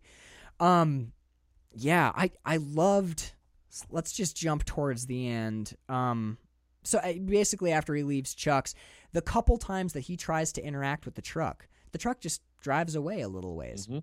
and I thought that maybe, maybe some of that was the like showing that you can't really. F- you can't really fight your opponent anymore because your opponent is the machinery. Your Yeah. opponent's built in. Your opponent's often faceless. There is no guy to punch anymore. It's the it's the machinery that's in motion that is attacking you. It's the you know, it's that. And that yeah, that's made super clear at the end where he finally just he's you know what, fuck this dude. I'm gonna get out of my car. I'm gonna walk up to his cab and I'm gonna beat the shit out of this guy. Right. And he just drives like As soon, he just drives two miles an hour faster than he's able to run. right. 100 and so you're drives, you're fucking screwed. he's like 200 yards down the road and he stops. And he's like, I mean if right back over again. Right. And he's like if if this guy comes running at me again, I'll just Drive drive 15 miles an hour and Right. I can't punch a truck. Nope. And like that and that becomes part of the, the only way that you punch a truck is with another car. Right, And, and- you you kind of can't it's like the same way you can't punch a shark you know what i mean can't. like it's you've got to put a fucking fuel tank in it or a O2 tank in its mouth Right. and blow it, up. another thing i was just thinking about which is kind of interesting is this is 1971 um this could also be a metaphor for the now in that time period burgeoning fear of serial killers this the late oh, that was a big. That's right. the late 60s through the 70s was the peak peak moment for serial killers and what Like are serial BTK, and you had like the whole all that the shit. Green River Killer, the Zodiac Killer. That's all. I mean, that's all again going through the mid '70s. But this is sort of the start of it. You know, you've already Mhm. had Charles Manson. They say Charles Manson killed the '60s. So like, there's one of your serial killers. You've already had Carl Panzram like ages ago at this point. right. But um, one of the things I think is interesting about that and about the particular content of this, which is cars. Have you ever heard of the lead theory of serial killers? No. So some of the so there's this theory back back in in this time period, gasoline was leaded, right? Oh, I have heard of it, but so, yeah, go ahead. So they're they're basically saying that there's a ton of people in the United States were greatly exposed to lead throughout like the 60s, 70s, and early 80s. Um, and some of the side effects of lead poisoning, which was pretty common in this time period, like they were able to measure people's blood in the late 70s and early 80s, and they were finding that people had like many times greater the, than the safe or than the the safely allowable amount of lead to have in yourself. Basically, widespread lead poisoning in this country. Some of those side effects are um, like uncontrollable violence, um, impulsive behavior, lack of impulse control. Um, just in general, aggression increases. The, your IQ decreases. Your ability to think reason, like yeah, to reason and think critically decreases. So like s- the side effects of lead poisoning basically create a perfect stew for serial killers. Um, so if you there's a really cool graph you can go find where you can see the moment when they took. You can see if you're a serious, see if you're a serial killer. based on when you were born. Um, but you can see the moment when they took lead out of gasoline. They're like, oh, this Oh, is wow. they're like, this is really bad. Let's pull lead out of gasoline, right? So you can see when they started when they you know leaded gasoline when lead poisoning goes up, and if you look at the violent crime rate in America, when you hit that, we take lead out of gasoline. From that point for the next 20 years, the violent crime rate is it is an exact correlation to the amount of lead in the atmosphere. Exactly. So many people think that that's actually what gave rise to serial killers in the United States, what created a lot of that civil unrest, etc. Um, I mean, now in 2020, where we're seeing like the same amount of shit, but with way less lead poisoning, what do we make of that? right. But that I think that's really interesting, and you can go look that up. But I mean, these are these cars are Well, that now smoke is heavy leaded fuel, baby. Now, now it's fluoride in the water, so it's always right. something. And if Alex Jones is to be believed, you know, it's baby carrots making your children gay. I've Oh seen my- the documents. I've seen the doc, Joe. I've seen the documents. Sorry. You sound pretty. You sound. That's a pretty damn good impression. Well, when you listen to the three-hour fucking Joe Rogan episode where he just goes Right. off the rails, um, yeah, dude, I totally loved this. I, I really, really loved this movie. The uh, near the end, it definitely g- gets a little weird. Like that telephone booth surrounded by Dude, rattlesnake okay, cage so bombs. I've got. I got. I got to say that that sparked a conversation that I had with Danielle that I want to share with you today on this episode of Measuring Flicks. All right. So a lot of it has to do with the fact that you know it's 2020, COVID times. We're not traveling a whole lot. Sure.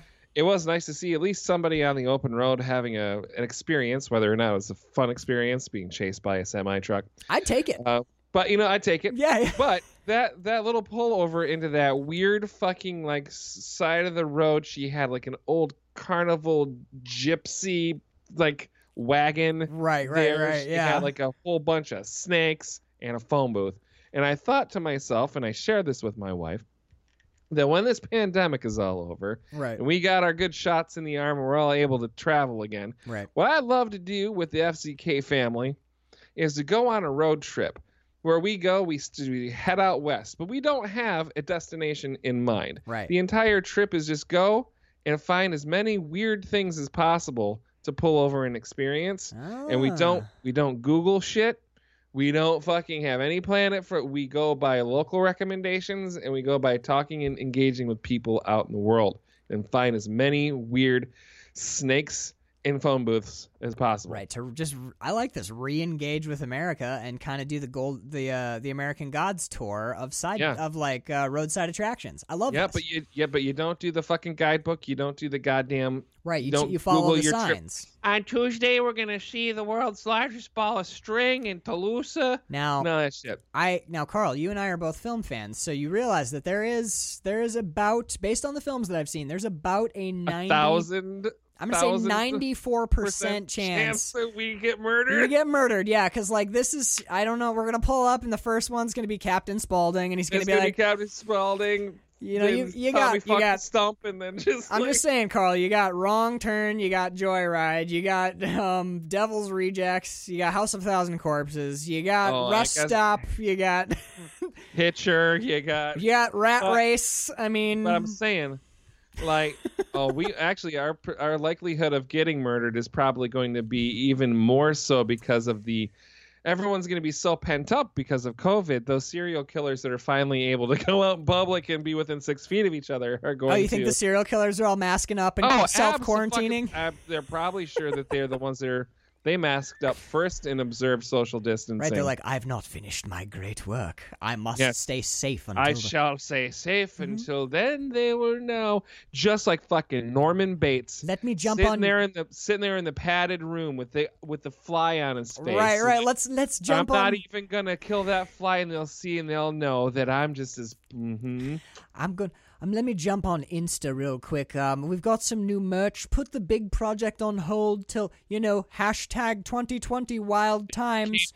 They started selling like glam masks on Etsy and shit. They're no, just to keep shit, uh, keep the lights on when they can't be out serial killing. They're like, you can buy driver's licenses and jewelry. Um, I'm, I'm selling off my old trophies from the first, you know, 15.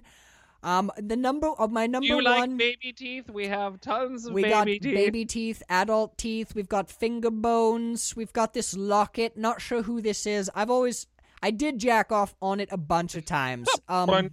like a bunch This of times. blanket, just, it's more semen now than blanket. Jesus Christ. Anyway, yeah, serial killers. I Um, kind of want to shop that Etsy store.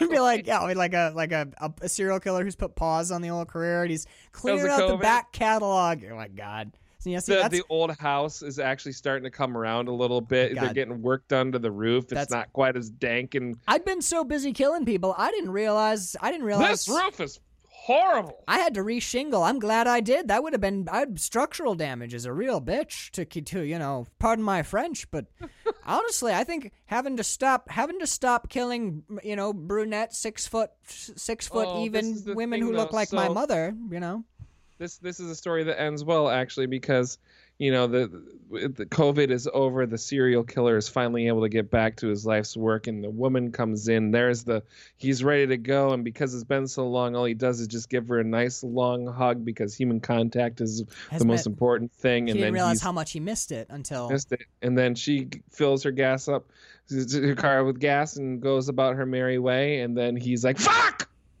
Well, what if instead they got married and then really then then it's just the plot from So I Married an Axe Murderer is the rest of that guy's life.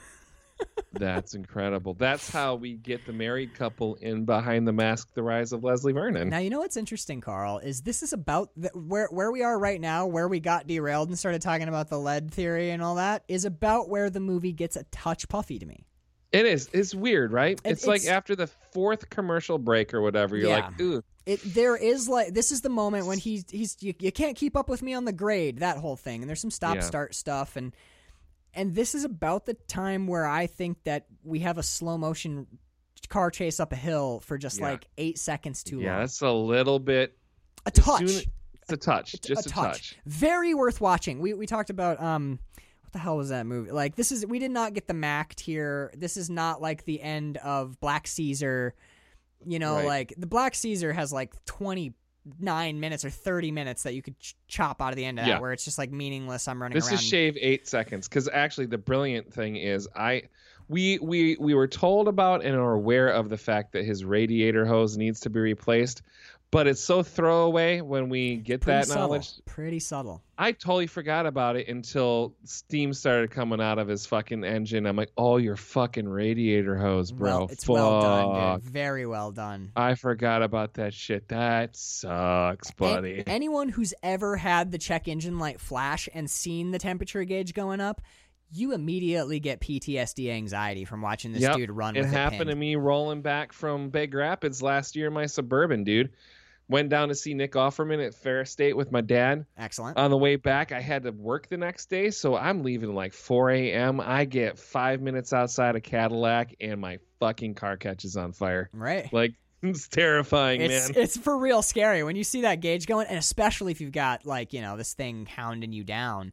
Yeah, oh my um, god. So Oh, and then you get you do get this thing where you just by the way i really quick we because we glossed it just a touch. I love when the when the truck just keeps doing laps just busting rattlesnake cages open and the lady's like my snakes my snakes. And they keep showing us like tarantula iguana you nothing, know like no snakes. gila monster. There's like one snake one rattlesnake and then she's got like a corn snake at the end. But i'm like you, you had like two snakes lady In You- the 1970s, uh, network television, you were only allowed to show three reptiles. That was the max for censorship. So then there, yeah. I mean, honestly, Carl, who knows, man? Everyone Who was knows? huffing lead back then, so like lots of weird shit was going on. But I love that she's like, yeah, this one here's my eight-legged furry snake, and I call him Right. Judge. This one here's my four-legged, uh, got a got a weird little. I think you, they call him a bearded snake. You know, this is an iguana snake. Over here, I got my uh, Bear snake. it's a bear snake. It's like I don't think you understand what a snake is. That is a snake I over do. there. I do see one. You do have a snake, but that's a that's a child. You have a kid in that. You're kidding. Yeah, I call that one my nephew snake. It's uh, and you're like, what the fuck are That's you? that's my Charles snake. Yeah, Charles Snake. We call him. You can call him Chuck Snake. Chuck Snake. and he's like, thank God the truck attacked me here because I was Yeah. about to leave anyway. Uh, is- but that uh, that's some that's some incredible uh, filmmaking right there. The the truck like barreling down on him while Yeah. he's in the phone booth. oh my God, dude. Tell- he's coming straight at him, 45 miles an hour, and jumps me, out of. tell me there's not a teensy little bit of Hitchcock just all over this movie. Oh my God! It's all over this movie. Right down to that. We borrowed right down to the right down to the score. I mean, there. Uh, yeah. All right. So um, we do get a little like we get a, a moment of respite in this movie, which I like a lot. Is when he he gets ahead of the truck and then he like whips a fucking shitty down into the valley and he hides by the by like the railroad tracks.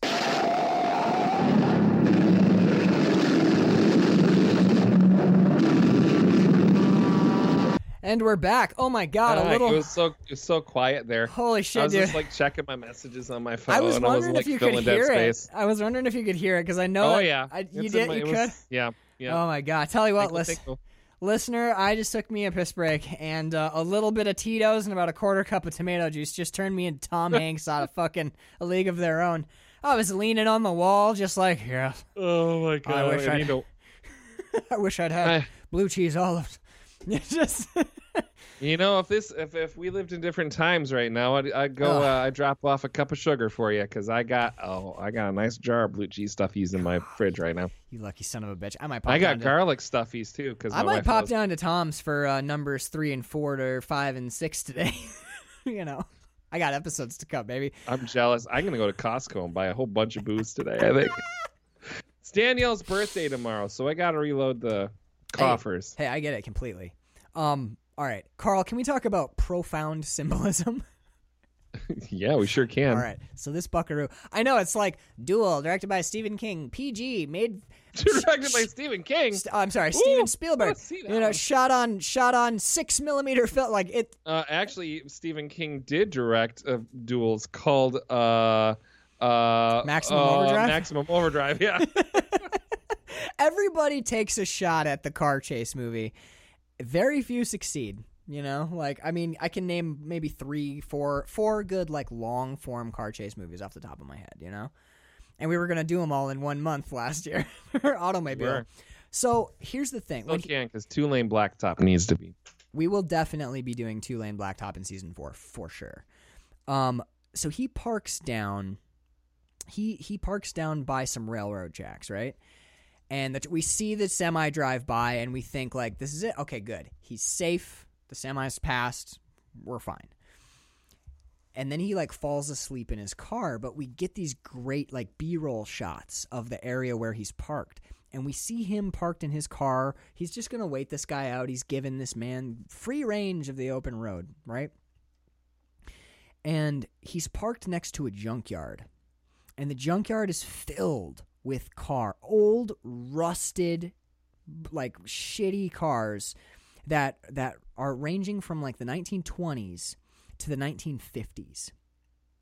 And I don't think this is an accident because also we have several horses that are sort of like tied in a pen near these cars. This movie's called Duel. We've seen a gunfight, an air quotes gunfight using cars and a truck in, instead of guns. And now we have horses, basically like one of the most omnipresent symbols of freedom and potency mm-hmm. that exists on Earth. Wild you got horses. the bald eagle, and then you got a fucking horse with a saddle on it. Yeah, like pretty much all that's missing from this scene is like Jimi Hendrix playing the national anthem and a screaming eagle, and then an American flag falls on the dude's car, and then the horses run by and it blows the flag into the air. Like, this is such a powerful. Like a rock. Right. Whoa, oh, like a rock.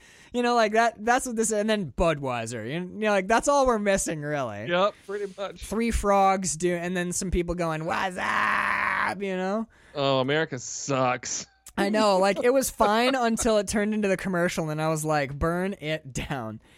Um, but no, like I, I think I actually really adore this this moment because it's this is the thesis of this film right here. It's like uh, it's something about our diminishing technology and, and how our technology doesn't last, but that base spirit. There will always be horses. They, there will always be horses, and horses live and die, and horses are horses are freedom. And we kept saying that cars were going to be freedom, and our technology was going to free us. But here's a big garbage patch of rusted out, dead shit.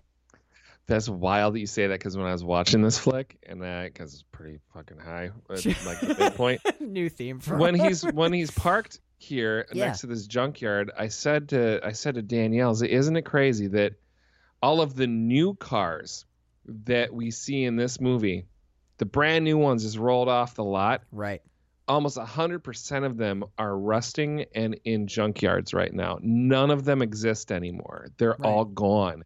Right. Unless you're a collector and you let and you, there's probably less than 1%. I- and in a weird way man in 2020 that becomes even that becomes kind of more relevant because the only examples of these cars that still exist exist because of people who fetishize that Yes. Generation and that type of technology the the cars from the 20s that exist only live because there are people out there who fetishize those cars and that time and those mm-hmm. values right Yep, exactly. and the rest of it just goes in the It's junk heap. disposable. But you know what never goes in the junk heap? Life? Life. Horses? Yeah. Horses. Yeah. man. Like this is the fact that the truck that chases this dude around that isn't like a brand new, shining, chromed out Mack truck. There's a reason for that, and it's not just because we want to make the truck look scary. We want to make the truck look old. Mhm. You know, like it is a very ominous truck, but it's also a truck from a bygone era. You know, and this dude's car is at this time current.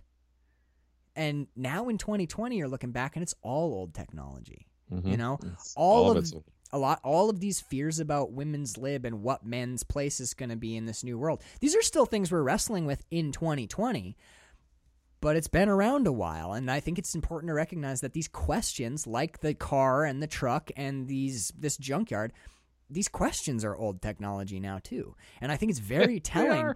I think it's very telling that we haven't been able to address them in No. 50 years, dude. This is 1971.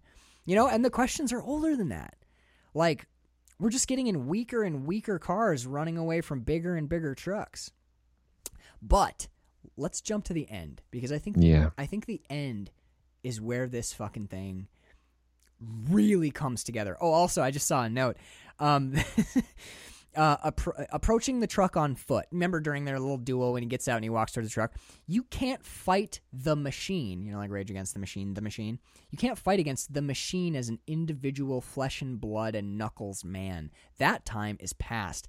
This isn't an age that that bears that kind of fighting. We don't fight this way anymore. We head fuck each other and batter each other with technology. Actually, fast forward to 2020. This is a lot like Twitter. Anonymous violence, but the moment someone gets out of the car and you put a face to it, everything grinds to a halt because Yep. no one talks that way to each other's face. There's the stakes are too high if if you're on Twitter, you will run someone off the road and you will push someone into a train and you will deplatform someone and oh, we need to censor this speech, you know, we need to push this person, you know, and destroy their career and oh, this person's getting canceled. The second that that person's standing in front of you, you're like, "Hey, um I didn't think that was very cool that thing that you said, but like, you know, I respect your opinions and um Mhm. um yeah, dude, Oh, I'm sorry, man. I was just talking. I was I just, dude, talking. it's just shit talking, man. just it's just talking, shit talking. But, but that's only when you get out of the car. When you're in the car, dude, Twitter can feel as fucking intense as like running each other off the road. And like on Twitter, people's careers have literally ended in an hour. Um, yeah, they sure as fuck have. Dude, Twitter is hi- a high stakes fucking place. The only thing I use it for now is I'm like tag an episode. I'm like, new episode came out, tag, and then I'm like It's- back off of I'm there out. in a I'm out. second. But like, but isn't that kind of interesting? Like this guy gets out and and Twitter troll in the truck is like, no, no, no, I don't want to actually talk to you. And he drives up the way a little ways. You know, he's powerful in his Twitter handle. But if he steps out of the truck, he's just a guy. And when you got two guys on the ground, you know who wins? John Right. Wayne Yeah, right. so um yeah but uh it's, we we've talked about the we didn't really talk about the stunt driving honestly we we talked about how like this movie's tense and how there's lots of well, crazy I think because we talked about Mad Mad World just moments ago, I'm kind of spent on talking about That's stunts. true. I think just a little take bit. every nice thing we said about the stunt driving in Mad Mad Mad Mad World and in a slightly on a slightly smaller scale apply it to this movie and we Yep, because there's not as many stunt stunts. It's more how we're filming these two cars on the road Right. together that's impressive. Yeah, and, and good good drive. It's it's good drive. It's good stunt driving, but not many stunts. You know what I mean? Yeah, like they're driving fast and close and erratically, but there's not that many. There are a couple crashes. That car's fucked up by the end for sure. Oh, yeah. But um, over the course of an hour and a half, there's no like big big showstopper ones until the end.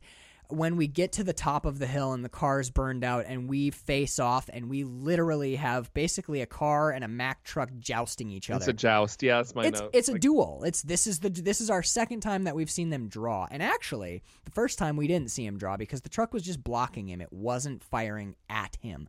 This is two bullets coming out of two guns, and those guns are these opposing viewpoints across decades, and they are piling towards each other. And this is where this movie, for me, perfectly ties the bow, perfect, perfectly closes the loop, and comes all the way together because they act like they're what how I view them, their respective generations. 1971 guy knows that he's not as physically strong as this truck. His gun is not as big. His car is not as powerful. He cannot go toe to toe with this thing, but he can outthink him. So he mm-hmm. wedges his briefcase, the symbol of his like capitalist servitude. You know what I mean? Like that he's mm-hmm. going on this business trip. This truck driver's like a air quotes again, man's man. You know, he's probably got a baseball bat and a tire iron and a chain under the seat. He's a man of violence. This is a man who's been under the yoke. And you know, we've talked a little bit about the the women's lib element of this, but he's he's got a wife who's head of household who he's treated pretty poorly because of his spinelessness we see in that phone call and he's using his weapon and his weapon is Mm-hmm. with a woman doing domestic duties in the foreground. Correct. That was interesting. yeah yeah that is that's very telling yeah there's there's women doing domestic duties in both shots too Yeah. yeah you've got waitress and, you know, on his end and she's like cleaning up the house and taking care of the kids It's wild, right? It's Yeah. fucking So the truck and the car go full bore at each other in the end on top of like a plateau. You are all but getting like I mean we have tumble literal tumbleweeds in this movie. No, I was gonna say there's literal tumbleweeds, man. Yeah, so the, the they're going at each other and this is where this movie to me just shines. Is this final moment and seeing this dude subvert our expectations. Like you are ready for a suicide run. Cuz we've seen straw dogs. You see what happens when you push a man too far. He reasserts his masculine violence and You and throw a bear trap at somebody. Right, right. You you wade through blood and reclaim all that is male in yourself and you know, jack off hand motion. What this dude does is he uses his brain and he wins. And it's fucking awesome. Not only because he wins, but because he wins not only because he's cleverer than this truck driver is, or this truck, if you want to think of the truck as like a overarching Is this- symbol. yeah when he when the truck hits the car and the car bursts into flames and the driver keeps the pedal down why didn't he stop the car's burning that guy's dead you know but you keep i'm gonna grind you. I will destroy you. This is sherman's march. This is total war. This is john wayne turned to 11 guns blazing full of holes. This is the violent man of the 50s and then steven spielberg is showing us with the hammer down man. He's like i will fuck you up but because he can't see through the flames, because he can't see past the violence, because he can't see past that moment of all out war and destruction into the future, he doesn't see the precipice that that path is leading him Is towards. leading- hmm Blind to the fact that it's going to push him over the edge, quite literally. Right, and he goes over the edge. And this may be my favorite shot since Midsommar, the end of Midsommar. This shot of the truck going over the cliff is so gorgeous. And there is no way that it was perfectly planned. This is one of those times when you just when everything just falls exactly right. There's a moment where this where the trailer, like the the the cab is like broken free and it's we kind of watch the trailer fall for like the last maybe 3rd of mm-hmm. this shot. It's long too. It's like 30 seconds of watching a truck in slow motion push a burning car off a cliff and then the two fall down the cliff to the very bottom of the ravine. We see the whole fall. Just really hope you have film in the camera. That's God damn, right? Like I'm sure they were rolling like seven angles. Oh, know? easy. Yeah. Everyone's got a brand new reel in, but like they we only see one angle. One camera taken doing one shot catches this whole fall perfectly. It's mm. dude, it's like one of those film moments that gives you chills because you know that that when that trailer hit that rock and cants over to the left, right? So it hits a rock and the back the ass end of the trailer like swings around to the left, right? and it has kicked up so much dirt and dust from the the hillside going down this mountainside that you can't see the mountain. it's tech it's just texture dude it's this texture of swirling dirt and dust that almost looks underwater it looks like like a swirling underwater scene but because of how the trailer falls the trailer is completely unobscured by the dust you couldn't have planned it that way No. it's just a perfect happy accident of conditions that it's it's stunning it's gorgeous it's as It's- beautiful it's- as Yeah, it's one of those shots where you where you you feel like Spielberg calls cut, looks at his first AD and goes, "Did you get that? Right. like, tell me that was in focus and in frame, tell me and we that. can Tell go me we got that. Tell Dude. me we got that." It's it's. I was I was I actually I welled up like we've talked about it on the show before, but sometimes even if it's not like a funny or sad or whatever moment, if I see it something in a movie that's like perfectly executed and it strikes me as just like a, a moment of apex art, I will cry just because it's so beautifully done. Yeah, I Duel Duel got tears out of me with that shot because I'm like, you caught it, you did it, you did the thing that every director wants to do, which is something happened with outside of your control, and it went perfectly, and the cameras got it. Dude, that that shot is one in a million. You could drive that truck off that cliff a million times and Exactly, never get anything exactly. that good again. It's fucking perfect. And then you get that that beautiful denouement of waiting to see if the truck is gonna get back up and claw its way up the hill and run you down, right? Yep. But it doesn't. Nope. It doesn't because because the the machinery of war and the machinery of blind rage and violence has destroyed itself in the face of your moment of insight and intellect. You know, using the tools you're given rather than reverting to type. Fuck yeah, dude. Modern man defeats violent throwback in the last 10 seconds. And he doesn't ride off It into is- the sunset. No, he doesn't. He parks his. and He sits down, and he chucks rocks down to the twisted metal below. Now I Just- must. I, I. What do you think of that? Because how does how I does a western end? How does how does the 1955 Well, the version sun, of the sun end? is setting, Sun is so setting. he should he should be heading off into the sunset, and, and the the sun sets in the west, and we've got our we've got our victor. We got the man who won the gunfight, and he's backlit by the sun setting in the west. And what does he do? He sits down. He sits down and he throws rocks in a hole. I He's just think- happy to. I think he's just happy to be alive, man. See, I don't think this is a happy. I'm, I'm, I'm of course living in like the heavy metaphors and symbols and stuff. Sure. I don't think this is a happy ending, man. I think this does not bode well for the, for what for what Richard Matheson thinks of of where men are going. If you read Matheson's work, he does have some some questionable portrayals of women from time to time. He, I Sure. think, for his time period and for his writing, I think he was working on that. I think he was tr- sort of trying to take in the, the shifting mores of his time. Some of his stuff feels a little dated, like old Philip K. Dick stuff feels a little dated because Oh, yeah. they're they're writing in a different culture in a different time period. But I I like his insight here, which is you know in in these old movies at the end when the man does his when his the man does his violence when Shane guns down five six men in in six shots when John Wayne shoots Liberty Valance in the back you know the first CIA wet work operation to preserve democratic you know um, liberalism Yep. and and and the democracy in the West when he assassinates the first warlord you know they all ride away into the west. They go further west. Off they go into the, you know, to the next frontier, the next horizon. In this movie, we don't get that because there is no further west to go. We're all the way to California, dude. It's yeah, 70 we're there. We're in it's- Pasadena. It's 71. Yeah, there's there is no f- for violent men in 71. There is no frontier for you to go and be violent in anymore. You've reached the end. Holy fuck, yeah! You can't walk into the sunset because you're already as far as you can go. Right. There is no other place to go and be if you're this way. So now you have a man caught in between two worlds. He wants to go back to his wife and his office job or or, or better maybe it's better to say he can't go back to his wife and his office job Right. because he's crossed the Rubicon. He has been through war and he has killed his enemy. And in 1950, there would have been a place for him somewhere, Mhm. maybe back in society post World War II as a hero. You you vanquished the dragon, you killed the violent man, you used your your your own violence to to match his. Or he goes into the sunset and he goes somewhere where men who've seen things like him can go. But this is Vietnam, dude. This is Vietnam. he's not coming back a hero. He murdered a guy. Right. That's what he did. You know, like yes, that guy was trying to kill him. Yes, self defense is justified, but that's not how he sees it. He sees it as Well, he he's still the one that had to do that deed, and is the right.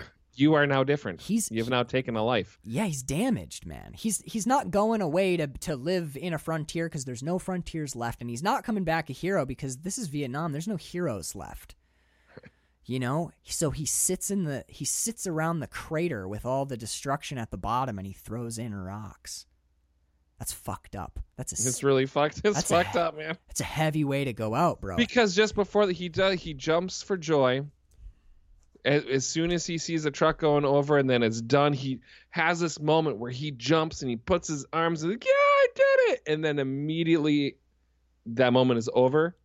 No Right. more joy, right? and he sits down and pitches rocks. That's it, and then credits, silent credits. Silent credits. silent credits over him doing that. Here come the credits, and he just sits and throws rocks in a hole. I love this movie, man. Yeah, dude, Duel is so really- goddamn good. Fucking good. Oh, listener, I highly recommend this. Carl, I'm assuming you highly recommend this. I It's- mean, yeah. It's He's- cheap on Vudu, man. Get on there, rent the shit out of it. Three ninety nine. If you have not seen Duel, it is fucking good. It's really And good. then then check out his next movie, Sugarland Express, with Goldie Hawn. Is it good? I've never seen That's it. really it's really fucking good. it's Steven Spielberg Uh, I have yeah, and I have the press kit for it for Sugarland Joe, Express. Joe Rogers is Dude, awesome. mad shout out to Joe Rogers again. I, Well, I, didn't, have to. I have not. I've not seen him in ages, and I the times I've seen him, I've not seen him long. But love that guy. Do you ever need movie posters or memorabilia? I would love to decorate the office. Right now, I've got this. I've got a big card target up, and I've got a, a, a cork board, and that's all I've got. I need some I'll pitch up. I'll pitch 12 gauge gore on the on the show. The number 12 gauge gore. Check him out on Facebook. Check him out on wherever. Google that shit. Twelve. It's twelve gauge gore, and his name is Joe. Joe Rogers. Joe. Rogers. All right, yeah, dude. Matt, shout out. Um, I would like. Oh, speaking of shout outs, holy shit. Um, uh, Uh, our patron Cassandra. By the way, are you done with Duel? I'm done with Duel. And I'm done with Duel. in the best possible way. I'm done with Duel. Oh my god. In, in by meaning meaning I'm not done with Duel. I Maybe gotta never. goddamn rebuy this, but hey, you know the, you know the great thing about a DVD being fucked up? You can always get another DVD. You can get it on Blu-ray. you can get yeah, yeah. It's a perfect excuse. When I when we went to watch Unforgiven and I realized I had the full screen version, I was like, feels so bad. "That's adorable." The full screen version of Unforgiven? No, no, no, no, no. Immediately by you know HDX. Um, yeah. So this movie is great. Duel's amazing, but um, one of our one of our listeners, one of our patrons, Cassandra, um, she's down in Florida right now. Maybe not for long, and that's uh, I say go get out of there if you can because it's fucking. I mean, I read the memes. I don't know. Right, right, yeah. We all we uh, we're in Michigan. We don't really have any anything to base this off of other than the news stories, which are basically like, uh, you know, uh, Sunday, Sunday, December third, Florida fucked. you know, you know, Monday, December fourth, Florida double fucked as cases go off the rails. Uh, it's a conspiracy, says governor. Like we're seeing Yeah. headlines that are like, is this? Is this going to be a state anymore after this is done? So- I don't know. You know, obviously we don't know the whole situation, but if you see a good way out of that, please, maybe maybe run. Buy the buy the ticket and go. Yeah, but who knows? Like right now is a very fucked time to be like moving around and Yeah, stuff, and it's tough. especially with good news maybe on the horizon. I don't know. Hunker down maybe could be an option. Do it, do it, Max Brooks, uh, zombie survival guide style. Hell yeah. Get you some water. do you some art. I gotta read that again, man. Oh, it's so That good. is so good. It, it in 2020, it's like a different read where you're like, I should be doing all of And this take stuff. it right? really literally. Yeah. You're like, Bird, where's the water purification I'm tablets? not doing any of this shit, Max Brooks. Um, but all, all that aside, Cassandra has a podcast. It's a 90s pop culture podcast. Uh, Bird and I have listened to one episode. We're about to start our second. The cover art is amazing. The cover art catches like that time period so well. It's called the podcast is called Cassandra Explains It All. C A S S A N D R A explains it all, sort of like Clarissa explains it all dig it. I they dig it. they do Boy Meets World. They did an episode on The Mask. Um, she has I th- I I actually haven't listened all the way back to the beginning. I started with the most recent episode. I think she has sort of like um different guests on depending on the week or whatever. But they Oh, jump yeah. they jump into like that like late '80s, early '90s sort of pop culture type stuff. and it's fun. My favorite part about listening to people's stuff that I've been following for years online is they never sound the way you hear them in your head. So like, oh right. yeah, like finally hearing Cassandra's voice, I'm like, oh my god, is that what she sounds like? That's not at all what I had in my head. Yeah. Um, but yeah, so that was that was cool. I wanted to shout that out. I want to do a little bit of a correction. Bird and I were talking about this. I was meant to do this on the Mad Mad Mad episode, but I was so enraged by that film that I forgot to do it. Um, when we talked about Midsommar, we talked about the blood eagle effect, right? When they've got that dude's lungs all pulled out his back and like the lungs are breathing and his like ribs are all busted open. You got ju- it's a fucking amazing effect. I think we said like eat your heart out, Tom Savini, you know, like Yeah, we sure it- did. it's a it is an incredible effect. And I had said on that episode that that was like that that was the best effect of that type that I'd ever seen, right? And mm-hmm. Bird was we were walking and talking and Bird was like, "Well, I mean, y- you what about that other one, you know?" And she mentioned this other film, and I realized that I short shrifted a movie that did this before Midsommar did, and maybe better. I will. I have to give it. There's a, there's this shit movie. I mean, it's not it- actually the movie's really fucking good, but it's like kind of like early 2000s shock mm-hmm. shock and gore horror flick called Autopsy. Okay.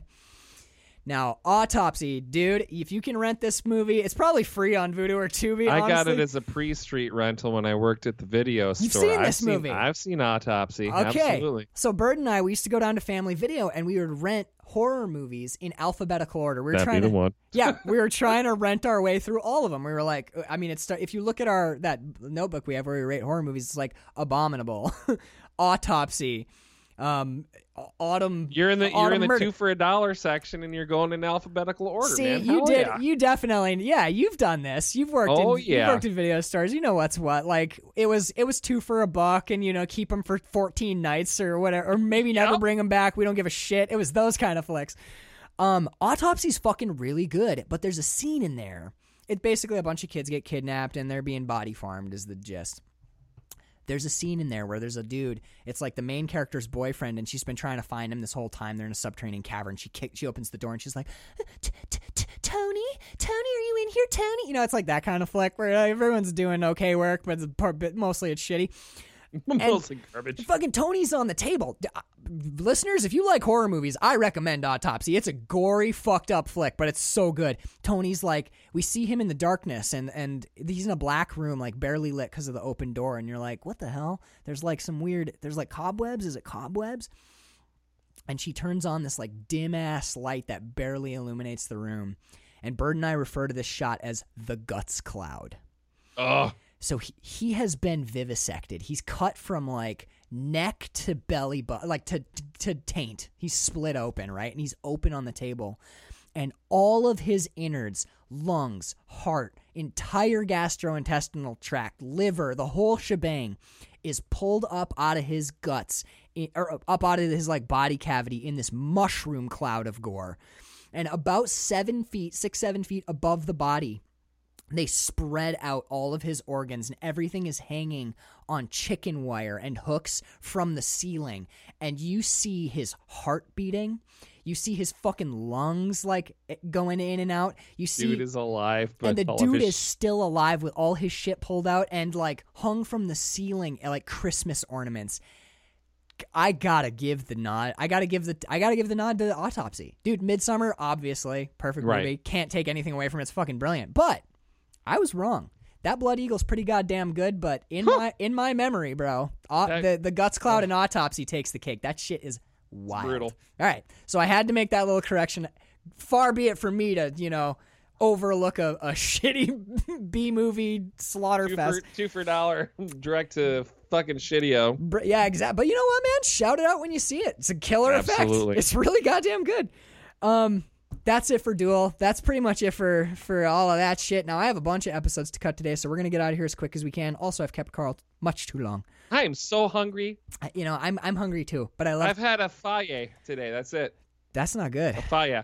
Faji. A Phage. Phage. A phage. You, you got to have more than that, bro. All right, so let's burn through this. Um, if we are a listener supported podcast, if you like what you heard, if you if you like this movie, if you like movies like it, if you like podcasts, if you're a good human being, head on over to patreon.com. If you like trucks, head on over to patreon.com slash quillandfilm q-u-i-l-l-a-n-d-f-i-l-m you can get full-length bonus episodes shout outs on the show on the shoal.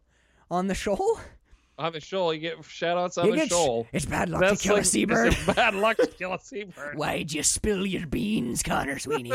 um, you get shout outs on the show. That was a good Bloody Mary, folks. Tito's making a hell of a Bloody Mary.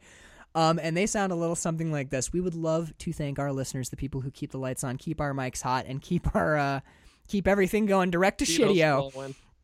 We would like to thank Connor Sweeney, Brian Jackson, Daniele Hartelli, David Rowney, Jeffrey Morgan, Casey Scheibe, Kelly and Mike Wagner, oh, co- co- co- co- co- co- co- co- Kevin Ramirez, Yes, yes, yes, yes. Sarah Hartley, the enigmatic and mysterious, always charming and devilishly handsome William Rockwood, Cassandra, who explains it all over on Spotify, and Cynthia Van Manen.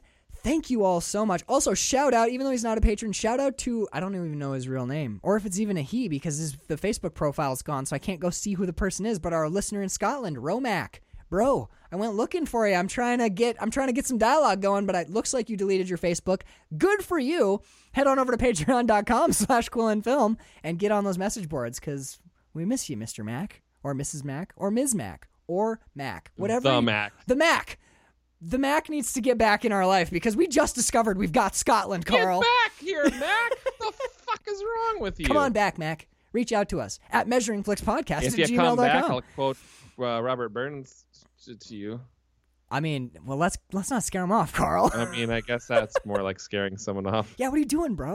We're trying to get we're trying to get the Mac. sleek it, cowering, timorous, beast. Oh, Stop, we're, dude. We got to get the Mac back in the shack. need to start to wear some hasty we bacon and brattle. It will be later in and tasty we in bottle. Join us next week uh, when we apologize for Yep. all of that. The entire Scottish nation for Carl's horrible rendition of To a Mouse by Robert Burns. so we are uh, we're wrapping up we're wrapping up your uh, your amazing fucking film set through November. Uh, with with maybe dude I don't even know I, I haven't seen this movie and so I remember this movie And being over a year for me. I remember this movie being only amazing. I'm pretty stoked. Bird will almost certainly be on the next episode for those of Awesome. you who haven't heard her voice in a while. And we just lost the man himself yesterday. Toe cutter, man. Did he die? that- ah, Yeah. Yeah. It's a fucking shame, Sucks. bro. It's a shame. Yep. It's uh yeah, we lost just last week we were talking. We lost Carl Carl Reiner this this year as well. It's been a tough year all around. Um, but next week we're wrapping up with Mad Max Fury Road. If you haven't seen the original Mad Max, it's over on the Criterion channel. If you haven't seen Fury Road, then you were you were never a friend of mine, honestly. it's really good. You guys should spin it. Um, we love y'all. We're getting out of here. Stay tuned. We got lots of cool stuff happening, especially now that we're recording more regularly. Carl, dude, I love talking to you, man. I'm glad we're doing you. it more regularly again. I know, makes me so happy. All right, but you go eat. I'm gonna go Yes. make another Bloody Mary and start chopping episodes. So we love Hell you all. yeah. We will be back next week for Mad Max. Um, stay safe, stay sane, and and keep your foot on the clutch. On the clutch? I would say more like the gas. Ride the clutch. Burn your clutch out. Make sure you burn your clutches Make, out. you want to make sure. we got to keep these. Granny shifting, not double clutching like you should. We got to keep these small clutch industries and yeah, but these. No one's gonna bail out the clutch manufacturers, Carl. So everybody, this this week, fry your clutches.